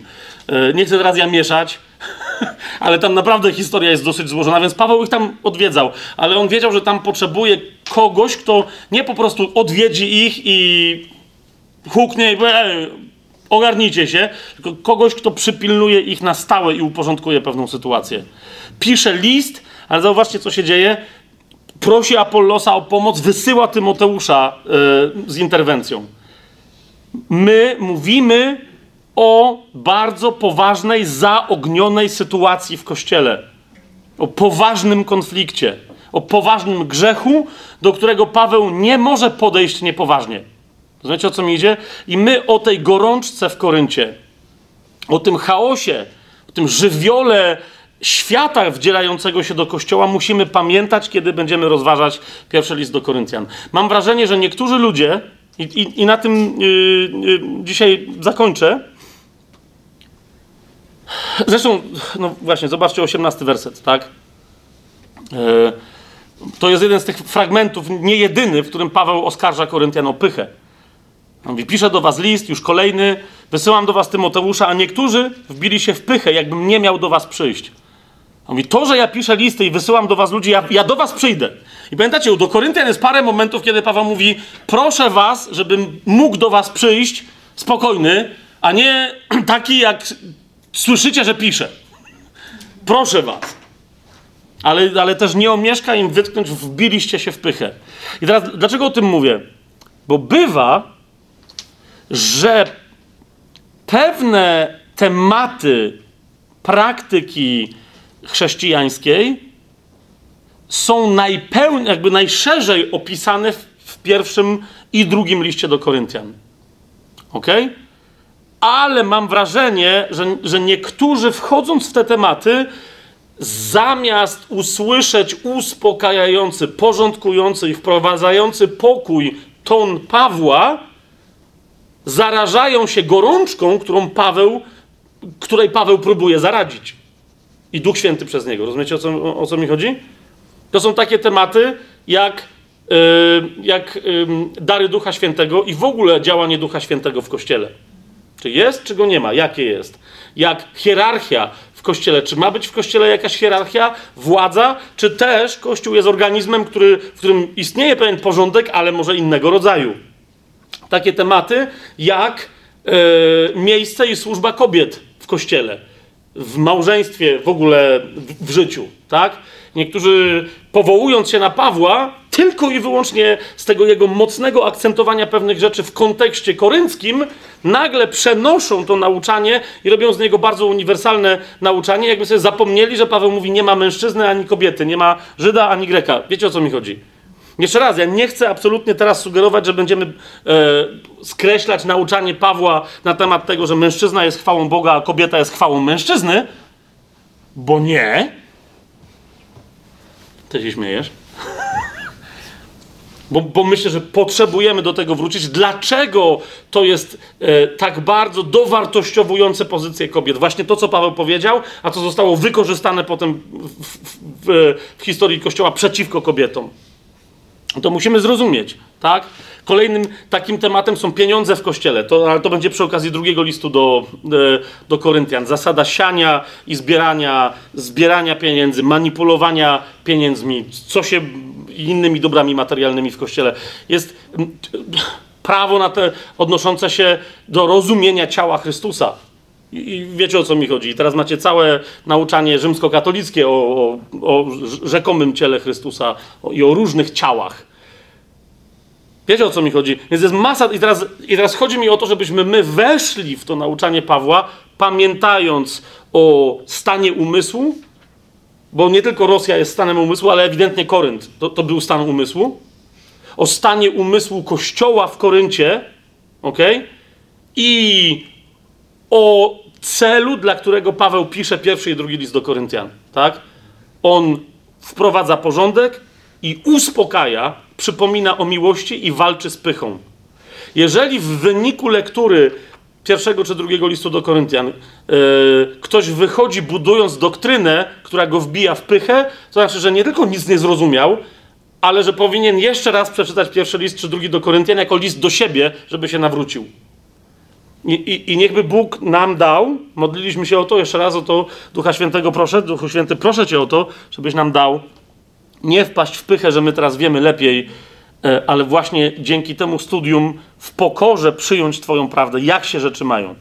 Między mężczyznami i kobietami, między Koryntianami i Efezjanami i Filadelfianami, jak się rzeczy mają między tymi, którzy mają autorytet w kościele i dopiero po niego sięgają, między tymi, którzy mają wielkie duchowe, charyzmatyczne, publiczne namaszczenia, a tymi, którzy dopiero na nie być może czekają albo się do niego przygotowują. Daj nam, Duchu Święty, w miłości i z pokorą przyjąć prawdę, której ty nam, yy, o której Ty nam chcesz przepomnieć przez studium yy, tych dwóch listów yy, Pawła i da, daj nam przynieść stukrotny owoc.